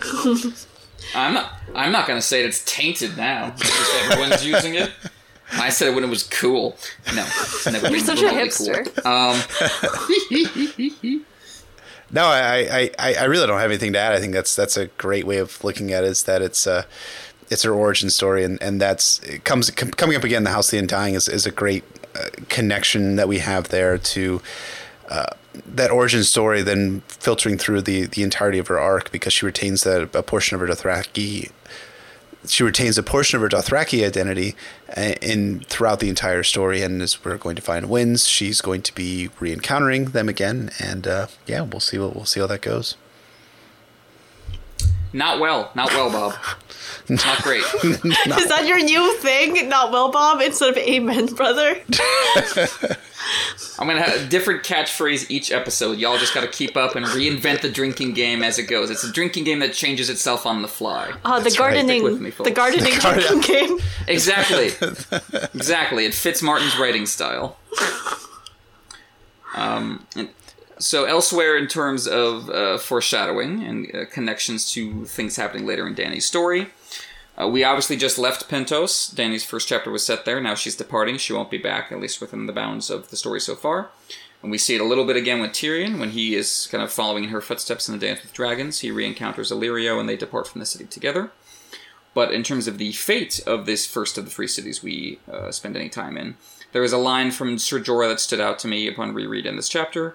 Of uh, they were talking about how what how expensive it is to keep the Dothraki around and everything that goes with the wedding. So the Pentoshi elites are eager to see the back of them. And Jorah says, "Best we get Princess Daenerys wedded quickly before they hand half hand hand half the wealth of Pentos away to sell swords and bravos." And specifically, the phrasing of "sell swords and bravos" made me think of the Tattered Prince who is of course a significant supporting character who shows up in Quentyn's chapters in A Dance with Dragons. He's the leader of the Sellsword Company or the Windblown, and before he founded that company, he was one of the princes of Pentos. One of the quotes that we led the episode off with when we were talking about the questions from our lovely patrons uh, was about the Illyrio was talking about the process of naming a prince in Pentos. How they, they pick one and he goes through these various rituals, and then if things start to go wrong, they symbolically, well, they don't, they quite literally kill him as a symbolic show of, uh, you know, kneeling to the gods and accepting their wisdom and saying, okay, you've sent us a plague, you sent us a war, clearly we are displeasing you.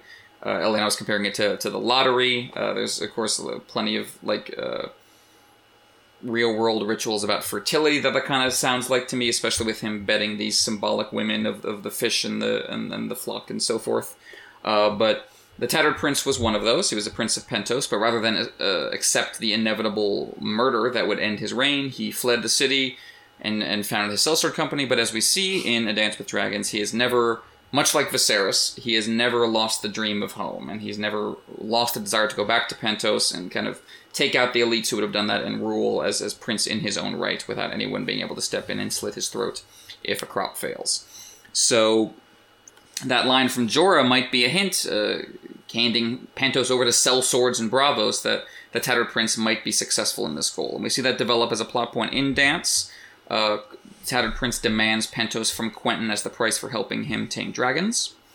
And then uh, after Quentyn dies, Barristan kind of takes on that uh, that promise. He, he tells Archibald Yronwood, one of Quentyn's companions, to make the offer to the Tattered Prince that If the windblown turns cloaks uh, yet again, or actually no, the second sons turn cloaks many times. If the windblown turn cloaks once over to Dany's side, then uh, Barristan will make good on Quent's promise and hand over Pentos to him. And that's despite Dany herself refusing that possibility earlier in the book. She says that, as Eliana said, her obligations to Illyrio uh, lead her to reject that possibility. But if Dany takes a darker turn on the Dothraki Sea, and if she finds that Illyrio has in fact been had Aegon in mind as his, as his Targaryen monarch this whole time, uh, she might uh, start to, you know, go back on that forbearance and unleash the Tattered Prince whole on Pentos and hand over the city to him. I do think that's likely to happen. Who knows if Martin had that in mind as early as this first book? But that line about handing Pentos over the sellswords and Bravos makes me think, even if he didn't have it specifically in mind, maybe he, he had that as Pentos's fate in general. Maybe he didn't have the Tattered Prince in his mind's eye, but he knew he was going to have Pentos fall to some mercenaries as a res- as a hmm. part of Dany's actions at some point later on. Yeah, and you know, in the uh, Winds of Winter, the, in the Tyrion Winds of Winter sample chapter, we uh, we find out that the Tattered Prince indeed turned cloak on the uh, on the Yunkai in the battle, where you have that one of the many uh, Yunkish messengers that arrive at the camp of the Second Sons that Tyrion overhears, telling Brown Ben Plumm, quote, Gorzak zo Eraz, who's one of the many Yunkish commanders, not really much of a commander, he's a wise master who took on the role of a commander, is lies slain, cut down by Pentoshi treachery. The turncloak who names himself the Prince of Tatters shall die screaming for this infamy, the noble, no, the noble Morghaz swears. Brown Ben scratched his beard. The windblown have gone over, have they? He said in a, in a tone of mild interest. So, uh, yeah, it looks like that the Tattered Prince is doing his part in uh, turning cloak on, on the Yunkish come the, the Battle of Fire, and he's going to always want a price for his uh, for his actions. He never does anything on the cheap. He never does anything for the good of the world or for uh, the good of anything. He's he's he's going to want Pentos back, and I do think that um, it's going to be interesting because Dany did say did refuse the Tattered Prince in right before she flies away on from Daznak's Pit. Um, having her come back and finding out that Barristan decided to go back on her word is going to be a flashpoint if Barristan survives, which of course he's going to survive the Battle of Fire. Um, not to not that anyone would disagree with that, anyone of conscience, Certainly or, not. or nobility, but um, but yes, but I, I, I do think it's it's very likely that uh, when Daenerys finds out that Illyrio is backing Aegon, that she may decide that Pentos is worth giving over to the actual devil in the series, and that will be a uh, a moment of uh, major thematic importance for Daenerys Targaryen, and uh, kind of sad too. I mean, not that Pentos is a great city by any stretch of the imagination. It's kind of a bad place, but it can be oh so much worse when you have Satan in charge of the city. Yeah, it's not a free city by any stretch of the imagination. There are those hints that there's de facto slavery inside the walls, especially being run by rich people like like Illyrio. I know the Tattered Prince is no no improvement. When I think about what he would be like in charge of Pentos, I think of the episode of Futurama where they go to like the space civilization that's like has has is like Egypt and has pharaohs and slavery, and then Bender takes over. And then he's like, the cruelty of the old pharaoh is a thing of the past, and everyone cheers. And he just says, let a whole new wave of cruelty wash over this lazy land. And so that's, I think that's that's the tattered prince taking over from the magisters. He's, he's not exactly a breaker of chains, the tattered prince. He's a guy who cuts feet off for fun. So his his reign is not exactly going to be delightful. Yeah, maybe if Illyrio hadn't given the other half of Pentos as well to the other sellsword company, the Golden Company, this could have all been avoided. Maybe so. Gotta think these things through, cheesemonger. You fool! um, so yeah, uh, like we said, that conversation between Daenerys and the Tattered Prince occurs just before Daznak's Pit, and when we get to Daznak's Pit, we have Daenerys emerging as a dragon rider, where she flies away from Meereen off to the Dothraki Sea. Uh, but we get a little, maybe potential piece of foreshadowing, hinting going on that Dany will be a dragon rider in this chapter, and it comes right after she is uh, she's gifted the horse by Drogo, and she's riding this horse around and is feeling all happy and everything like that. But uh, she's so he, here's the quote. The quote is quote as she turned to ride back, a fire pit loomed ahead, directly in her path. They were hemmed in on either side with no room to stop. A daring she had never known filled Daenerys then, and she gave the filly her head. Gave the filly her head. That's a weird way of putting it. The silver horse leapt the flames as she had wings, as if she had wings. Uh, unquote. So that's a. Uh, it, to me, it reads like uh, foreshadowing that Daenerys, as we be leaping over the flames as if she had wings, those wings being dragon wings, come a dance with dragons, uh, leaping over the flames being another allusion to the drag to dragonfire potentially. I might be a little bit on a stretch right there, but it does read that it's a uh, at least some narrative foundation for Daenerys as a dragon rider. But it does, you do get a bit more of that in the dragon dream that we have. And this is Dany's first dragon dream. She has several in a Game of Thrones. Um, to read the whole quote, it is, quote, there are no more dragons, Dany thought, staring at her brother, though she did not dare say it aloud. Yet that night she dreamt of one. Viserys was hitting her, hurting her. She was naked, clumsy with fear. She ran from him, but her body seemed thick and ungainly. He struck her again. She stumbled and fell. You woke the dragon, he screamed as he kicked her. You woke the dragon, you woke the dragon. Her thighs were slick with blood. She closed her eyes and whimpered. As if in answer, there was a hideous ripping sound and the crackling of some great fire. When she looked again, Viserys was gone. Great columns of flame rose all around and In the midst of them was the dragon. It turned its great head slowly. When its molten eyes found hers, she woke, shaking and covered with a fine sheen of sweat. She had never been so afraid. Um, to me, that looks like foreshadowing of Daenerys and her dragons, gaining her dragons. Also, there is the potential that it is foreshadowing um, Viserys' death as well, since Daenerys dies of fire and blood, I guess, for lack of a better term, when the, the molten gold is he gets his crown of gold from via Drogo. Um, it's it's a potential that that Martin is is, ta- is giving a bit of groundwork and foreshadowing for Daenerys as a dragon rider, something that takes a number of years and a number of books to get to, and something that we're going to be seeing a lot more come the Winds of Winter. I'm 100% positive of. Agreed. Yeah, I think another one of those situations where he probably didn't have the specifics planned out in his head, but I'm sure he knew Dany would be riding her, her dragons by the end of the series. And of course, he knew that the dragons would be born because it takes place at the end of the same book. So, yeah, that's definitely him, I think, layering in those images.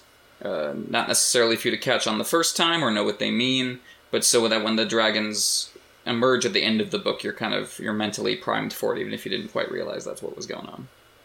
Yeah. Amen, brothers. fifth shot. Fifth shot. There it is. I think you have to do two shots for that one. Since you said brothers, it's Yeah. Oh, that's true. That's These true. are the rules. New rules.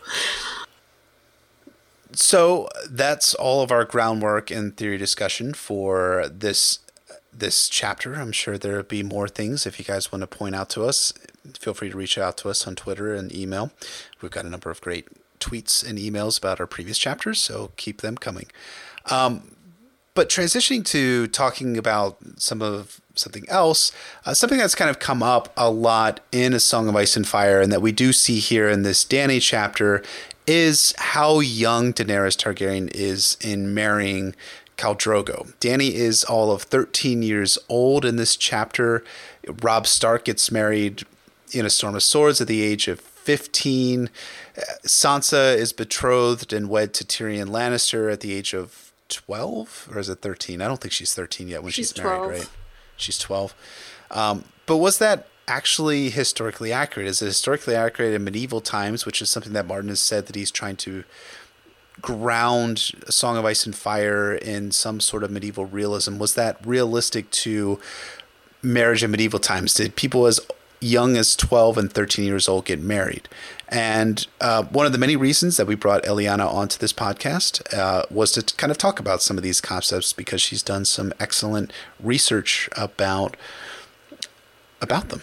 Yeah. So I think, first of all, something that I want to tackle is that idea of, you know, and you started bringing this up in last week's episode um, on Jon 2, you know, how much we as a reader should even accept this idea and, you know, whether or not we should pass judgment on the characters for this. And I think that yes.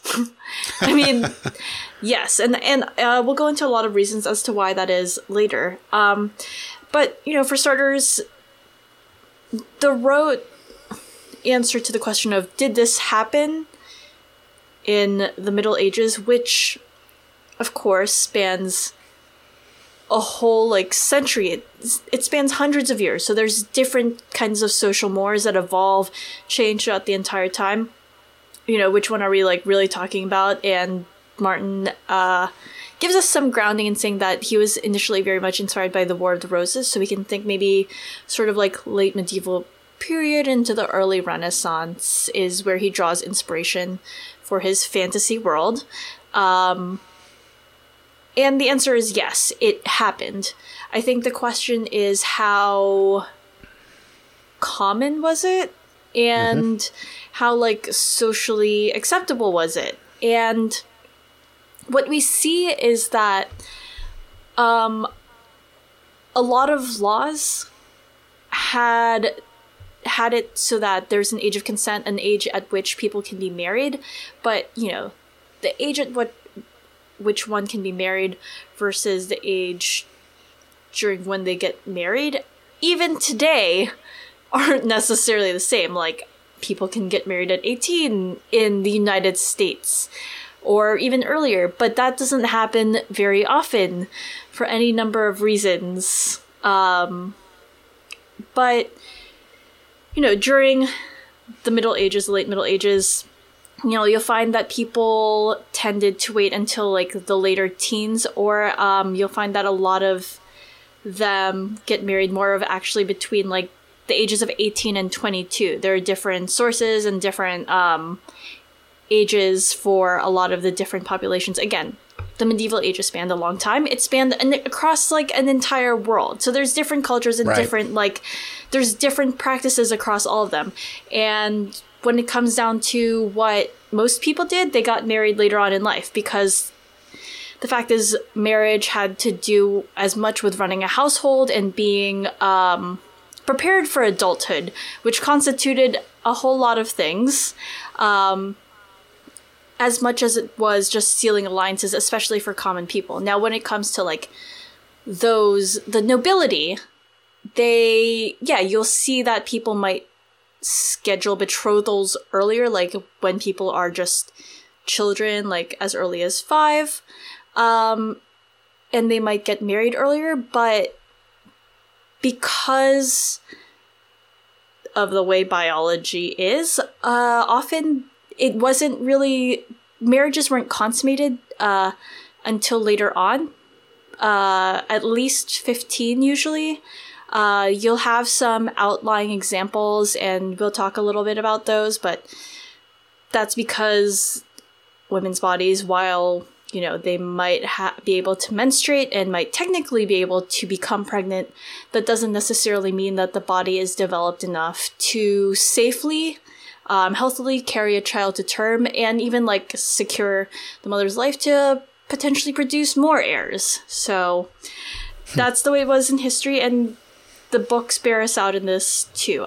Well, I mean, you have a bunch of examples in the books, like you have, uh, like like I referenced, you have Tyrion marrying Sansa when she's twelve or thirteen. Uh, she's twelve years old, and which is not.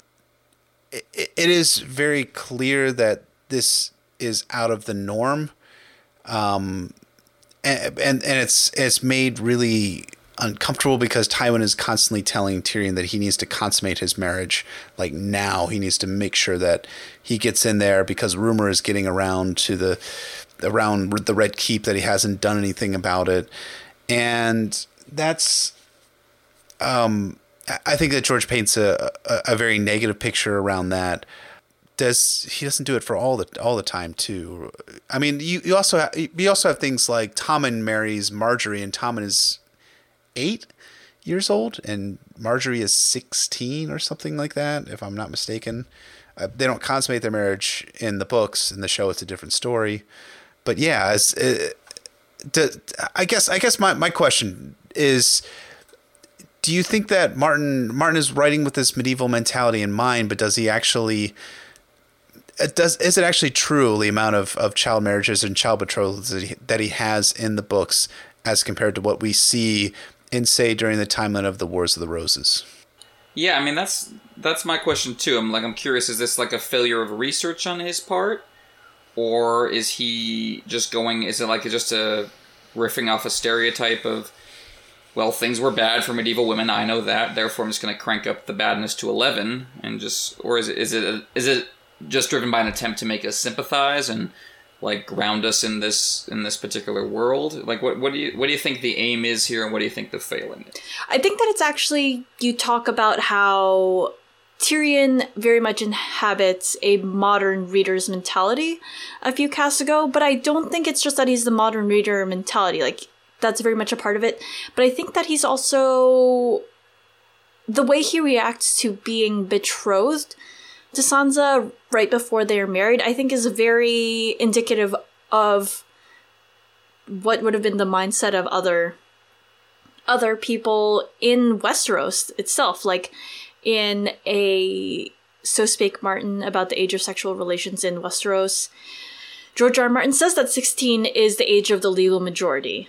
Um, both for men and for women. And then he says that maidens, so maidens, he said, um, which would be you know between the time that one has flowered around 11 to 12 and but before that age of majority which is 16 so maidens may be wedded and bedded. However even there many husbands will wait until the bride is 15 or 16 before sleeping with them. Very young mothers tend to have significantly higher rates of death in childbirth which the maesters will have noted. And you know that being the case like Tyrion says as much. Um, you know, when he says that he cannot be married to Sansa, he goes, "She is no more than a child." And Tywin's like, "Your sister swears she's flowered. If so, she is a woman fit to be wed. You must needs take her maidenhead, so no man can say the marriage was not consummated." After that, if you prefer to wait a year or two before her bedding again, you would be within your rights as her husband. And then Tyrion draws that distinction between Shae being a woman and that being what he uh, wants versus how he and then he thinks that Sansa's a girl no matter what you say. And I think Tywin knows this. He knows that Sansa is too young. That's why he says if you would prefer to wait a year or two before bedding her again, that's within your rights. And the fact that Tywin is pressuring uh, Tyrion into consummating that marriage earlier actually says more about the political situation of the Lannisters than it does necessarily about Westerosi social mores.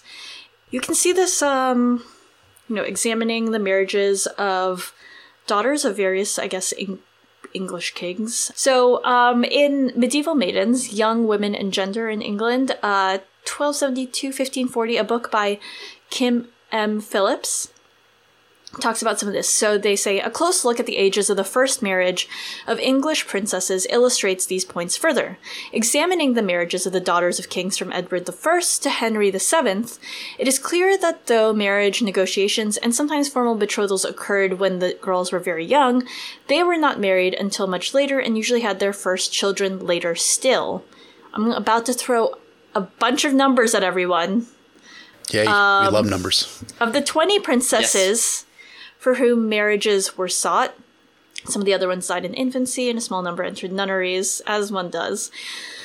the mean age at which marriage negotiations were begun or betrothals sought was about five and a half, but those who went on to marry, three died early, as I don't know, one does. The mean age at first marriage was 16.65. Of these 17 girls, five were married between the ages of 10 and 14, 11 between 15 and 20, and one, hmm. Isabella, the eldest daughter of Edward III, despite marital negotiations beginning in her infancy and a failed betrothal at around 14, not until she didn't get married until she was 33. Only three of the princesses bore their first child before the age of 20, and and they say that Henry's precipitous haste in securing these early mes- marriages are indicative of his tentative hold on the throne and eagerness to bolster it with powerful alliances rather than of any strong approval of early marriage. And you can see that in the case with Dany's wedding. You can see that in the case with Tywin pressuring Tyrion even when Tyrion's like, "This is weird," no. Um, and you know, this is also borne out in other instances throughout the series. Well, one of the, the things about Tyrion, though, is in there is a bedding ceremony that occurs in Tyrion and Sansa's marriage, and it's made clear that he wants to have sex with Sansa in that chapter, and it is played almost for. I hate to like kind of throw this on Martin's shoulders, but it is almost played for a bit of shock value. Um, in that we're as the modern reader, we're supposed to come to this with the modern perspective. We're, I, I do kind of get a real kind of ugh feeling a reaction, I guess, to to that portion of it. And and I do think the historical side is interesting, and, and the statistics you have are, are interesting too. Uh, and it, that I think your point about Tywin pressuring Tyrion is, is a really good one.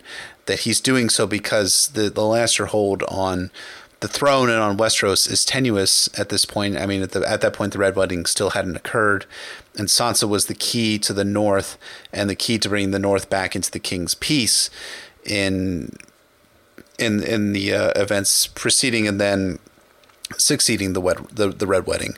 Yeah, there's just some really fascinating historical points to, to, to bring about, to bring into the conversation.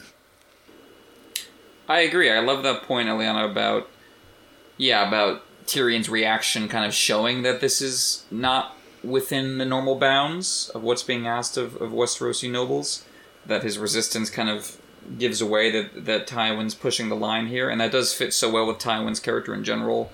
Uh, his his violence and his uh, specifically violence towards women is a consistent, repeated kind of motif in Tywin's story. So it does fit that he would be the one to do something that was seen as shady even by Westerosi standards on this question. Yeah, and I mean even Ned points out he's surprised when Robert's like, "Let's betroth Sansa," and Joffrey, and he's like, "Ah." Uh, she's so young. She he's like she's only 11 and Robert reassures him that marriage can wait a few years. You know, we see that uh, Westeros does skew a, lit, a bit closer to what we were talking about of that mean age of marriage.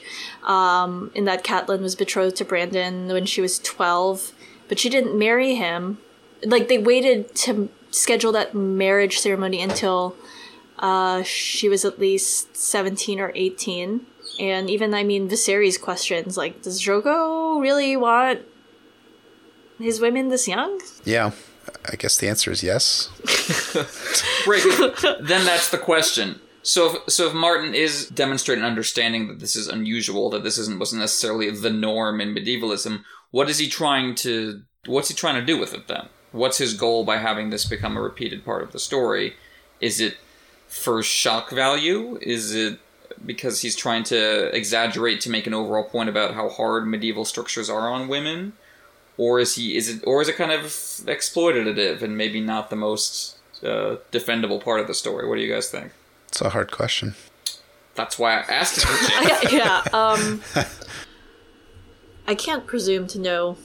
I guess what he thinks. Um, I'm gonna throw a question back at you. So, based on what we do see, because we haven't really discussed the scene. Us not necessarily knowing why George wrote it that. I mean, we we we've made some claims of what he could have been trying to say, but what do you think that the scene does? I think he, he, the scene between what it does for Daenerys is that it gives her, gosh, it gives her a sense of control, maybe even a slight amount of consent I, I mean, I, we we get a kind of some some controversial topics when you talk about that because Daenerys is only 13 years old when the when the scene takes place. Um, and how much is, is she aware of, of what she's doing in this scene is something that's that's that's a hard question to grapple with in, in my mind at least um, I, it does speaking personally it, it, it's obviously an uncomfortable scene because of the age disparity for me, it's not the, the sexuality that's at that's at stake there. It's it's how different they are. The the life experiences of Drogo being a, warrior, a nomadic warrior who's fought his way across the Dothraki Sea and beyond, marrying Daenerys Targaryen, and he's thirty and she's thirteen. It does have a an uncomfortable feel to it. Um, in my mind, um, I don't know. I, I feel almost like it's it's starting. It's the process of Daenerys taking her own destiny into her own hands, if that makes sense. I don't, I don't know if that's the way that you guys read it, but that's kind of what I the feel I get from that that scene. Fun fact: she's twelve in the novella. Not oh. that that Oof. helps. that makes it worse, but I like the tone of the scene. It's very unexpected for me. I remember very clearly reading it the first time through and just expect. I was expecting what I was expecting was what we got with Ramsay and Jeyne's sex scene in Dance with Dragons, where it cuts off. The chapter ends right before it really gets horrifying. Uh, I was expecting that with Dany and Drogo, something like that the first time through. Uh, and I wasn't expecting this kind of unexpectedly sweet and kind of tender scene. And like I said earlier in the episode, I like that it pares it down to the most basic elements of and building blocks of communication and trust, just yes and no. I think that's I think that's a really disarming and interesting way of going about addressing these kind of issues that we've been bringing up. What I don't like about it is the context of it, that Martin seems to move on from it like it didn't really mean much. Because in the next chapter, Drogo is brutally assaulting Dany every night and not asking no and yes and not being remotely sweet and not seeming to care about any of those things he cared about in the previous chapter. And that could just be because it was the wedding night and it was a one time thing, it was the consummation, whatever. But it's not really justified in universe. So what it comes off to me is like Martin is doing whatever he feels like is going to get a reaction out of the reader in the moment. And he's not really, there's not really a through line here with Dany and Drogo. Uh, that she it kind of falls back to zero for me in their next chapter, and then they have to build it back up. And so that that makes me like it less because it feels like he's not fully thinking through the implications of this very fraught relationship. I still I still think it's a really interesting scene. I still like the tone. I still like it a lot. But I remember liking it less once I got to Dany 3 and seeing it in context. Do you guys find and, and I'm, I'm asking a question that I know the answer to, but do you think that the show, the show's version of this scene, kind of course corrected that way? At least made it more consistent what what's going on between Drogo and Daenerys, because it's not a tender scene. It's it's very much a, a rape scene, um, which then continues throughout some of Dany's season one arc. Uh, it, it, is that a better, more congruent way that they did it, or do you prefer the way that Martin does it here and then later on in, in Daenerys 3 and beyond?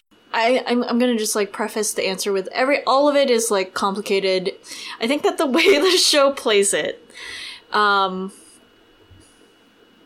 is more consistent with what we see later, and I, in some ways, feels more honest. Not the idea of like quote unquote authenticity as we were discussing earlier, but it feels more honest in that as Emmett was saying, there's that great contrast between no and yes, and how the chapter is supposed to be playing, I think, with our expectations of what we think the Dothraki are, like what Dany sees them as when she's initially afraid, and um, that idea of assimilation as one gets to know the people within the culture. And again, that idea of no versus yes is nice, but I think that it feels very it feels like Martin had this idea that he thought was going to be very clever and it is very clever. But the part the fact is it's an artifice. Like Dany shows up she's terrified going to the river. It's a river right? She's, stream yeah. stream. She's going to a stream and she's terrified she doesn't want to be doing it. When and then she doesn't want to be undressed, but Drogo undresses her regardless of what she wants. And he says no. He tells her what to do, and he touches her despite the fact that she doesn't want to be touched until eventually, what, she's more pliable. And I just think that the show's version is a bit more honest in that Dany's marriage with Drogo starts out unconsensual. It isn't it isn't consensual she lives through a lot of assault, and I think that Martin had an idea of what he wanted to do, and in some ways, sort of pigeonholed that scene to become a nice moment, but it wasn't necessarily the right way to write it. Hmm. I like that. I think you nailed it. Yeah. uh, yeah, I don't think we're gonna. I don't think we're gonna uh, put a capper on it better than that. No, I think Um, you're, you're absolutely right. Yeah, like like Emmett said, I think that's that really does sum up really well the different and uh, uncomfortable dynamics that are that are present in Dany's arc, uh, especially in this chapter, and will be explored in greater depth in Daenerys three and Daenerys four as well. But yeah, I think that about covers this chapter. I think that's uh, that's about it. So uh, thanks everyone for for listening to us, and you know, Eliana, thank you so much for joining us. This has been a, a lot of fun having you on with us uh, us today. Damn straight. Amen, brothers. it's so fun getting to say it on the cast. Okay, sorry. Thank you so much for inviting me so that I can be Emmett. People, I know, right? It's the best life. Everyone has to understand. Yeah. people have now taken like six shots, so they're like real fucked up at this point. If they're like drinking along, We, Uh, that's my we're goal. responsible for so much drunk driving. that's right. I'm we, we apologize in advance. Uh, Eliana, where can we find you and your stuff on on social media and, and on the podcast world? Yeah, so where can you find me? In the wind, in the stars. Um, you can find me on Reddit always as Glass Table Girl. Um, so that's glass underscore table underscore girl. Um, on the Song of Ice and Fire subreddit alongside Jeff somewhere there. Um, you can also find me on the Maester Monthly podcast, a podcast where we highlight the hottest takes, the nicest catches, and just some great ideas all around from the subreddit. Uh, and we have a new episode out uh, about redemption. Not so shit. we have a new episode out about resurrection that Jeff ha- joined us for. Um, that just came out. So tune in for that. Uh, we talk about a lot of things, and you can also find me on Twitter as Arithmetric. It's gonna be linked. I ain't gonna spell it once again. Um, or you can try and search for Sailor Moon Blood. I'm probably still under that name right now. Um, and yeah, catch me on Maester Monthly, and I will have soon a new cast coming out with Chloe, aka Queen of Love and Booty, called Girls Gone Canon. It's also going to be a reread, but focused on characters, doing the character Oh. read through. Yeah, that's what we decided on. It's a good uh, good name for the podcast. I think Natalie came up with it. Indeed. Oh, there you go. That's not surprising. I mean, Sounds about right. that's how all these casts work, right? Someone names. You, you go to a trusted source to to find the name of the cast, right? Yeah. You you find your best British housewife and you ask her what she thinks. Yes, that's how that's that's how we name our podcast. I mean, my right. my joke, Um, my joke there was never mind. Never mind. Well, yeah, that's uh, that's that's great. Uh, everyone listen to that Maester Monthly episode on Resurrection, or I'll ban you, or block you, or both, and uh, and and check out the the new cast that Eliana and uh, and Chloe will be a part of, and that's going to be a lot of fun to to listen to you guys. So uh, again, thanks so much for coming on with us today. And thanks for having me. Solid. Eh, It's our best outro outro ever. I can't tell if you're being And as for sarcastic. ours- Should I start? Okay, whatever. Sorry. No, no, no.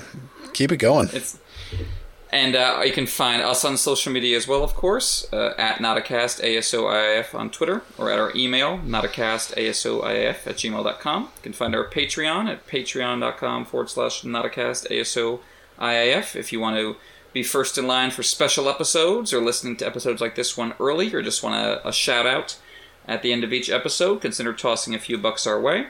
More individually speaking, you can find me at Twitter at PoorQuentyn and at poorquentyn.tumblr.com.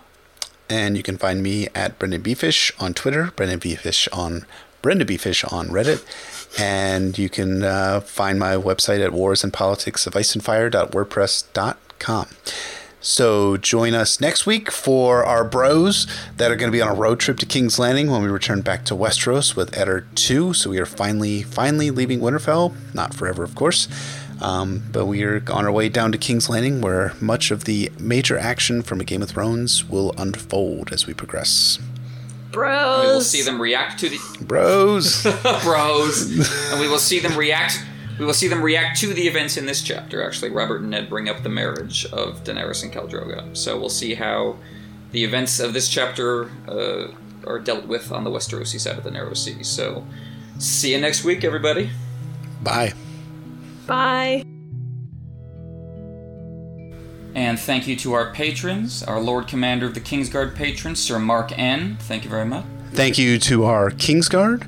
That is Sir Spank My Tater, Sir Philip T, Sir Matthew D, Sir J B, Sir Peter F, Sir Mormutz, Sir Patrick D. And thank you to our sworn sword patrons, who are Sir Ben, Sir Adam A, Lady Rachel R, Lady Stephanie V, Sir Adam L, Sir Clint W, Sir Dan Z, Lady Fanny, Lady Catriona P, Lady Emma S, Sir Chris K, Sir Eli M, Lady June C, Lady Suki, Sir Rob L, Sir Alexane, Sir Travis M, Sir Keith J, Sir Matt L, uh, Lady Joyce S, Lady Emily A, Sir Mangu the Mage, Sir Corey H, Lady Erin, Sir TJW, Lady Courtney S, Sir Gibb, Sir Andre N, Lady Sarah, and Sir Manu. And thanks to our poor fellows Lady Adriana B, Lady Amy D, Lady Jennifer W, Sir Gregor M, Sir John R, Lady Mercedine, Lady Beth B, Lady Sonia T, Lady Laurie, Sir Philip T, Sir Jacob R, Sir Ryan, Sir Nick S, Sir Kyle H, Sir Michael S, Sir Liam M, Sir Javi M, Sir Juhani S, Sir Patrick 84, Sir Nikolai H, Sir Jesse H, Sir Andrew Z, Sir A. Sully 8018, Sir Alan C, Sir Russian Machine Never Breaks, Sir My Lady Matisha D, Sir Evan, Sir Clay S, Sir Casey Meredith, Sir Steve Miranda, Sir Fifth Horsebane, Sir Stephen B, Lady Rita Unbound, Sir Joshua M, Sir Taylor O, Sir Tom F, Sir Jason P, Sir Ewan S, Sir Andrew G, Sir Alex A, Sir Paul R, Sir Michael D, Sir Ray of Light, Sir Mark W, Sir Lone Stark State, Sir Gary M, Sir Adam M, Sir Peter M, Sir Joseph S, uh, Sir MJA, Sir Jordan R, Sir Mike S, Sir Ben, Sir Choner, you think? yeah, probably. Sir Ozian G, Sir Andrew P, Sir Lightning Lord, Sir Patrick B, Sir Mike, Sir Connor D, Sir J Bite, Lady Charla B, Lady Jennifer M, Sir Tim W, Sir Biffy Clegane, Sir Mary RH, Sir Nicholas M, Sir One of Thousand, uh, Lady Datura D, Sir Tom W, Sir Kyle D, Sir Adam Lestrange, Sir Matt M, Lady Catherine, Sir Raymond K, Lady Stephanie H, uh, Sir Line H, Sir Scott R, Lady Chiara, Lady Heather R, Lady Kathy M, Sir Andrew M, Sir Chad I, Sir Beeswing, uh, Lady Rain F, Lady Alexandra M, Sir Johan P, Sir Andrew S, Sir David K, Lady Vanessa C, Sir Andrew B, Lady Bonnie, Sir Josh B, Sir Scott C,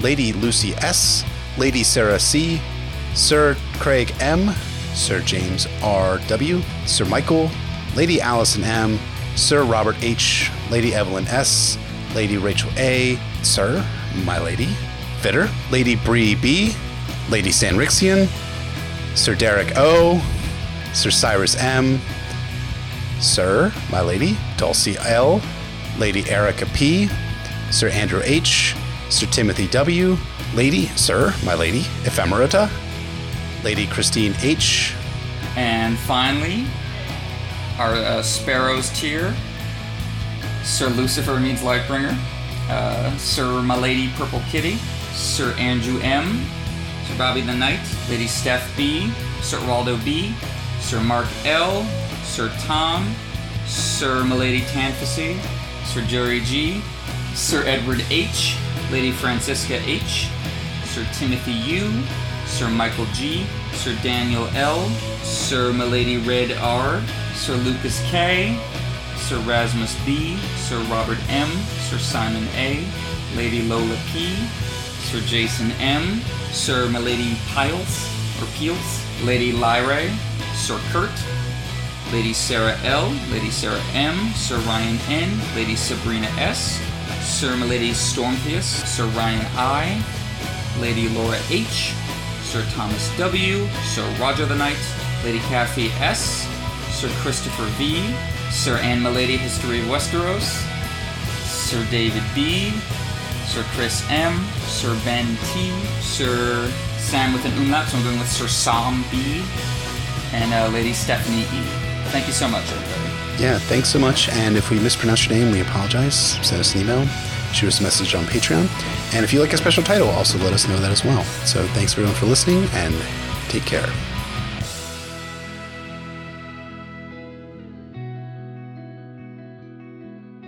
The Notacast podcast is written and recorded by PoorQuentyn and BryndenBFish. The music you heard is by Cat Nights Begin. The opening song is called Jewel Fruit, and the closing song is called A Last Goodbye. Thanks everyone for listening, and we will see you all next week.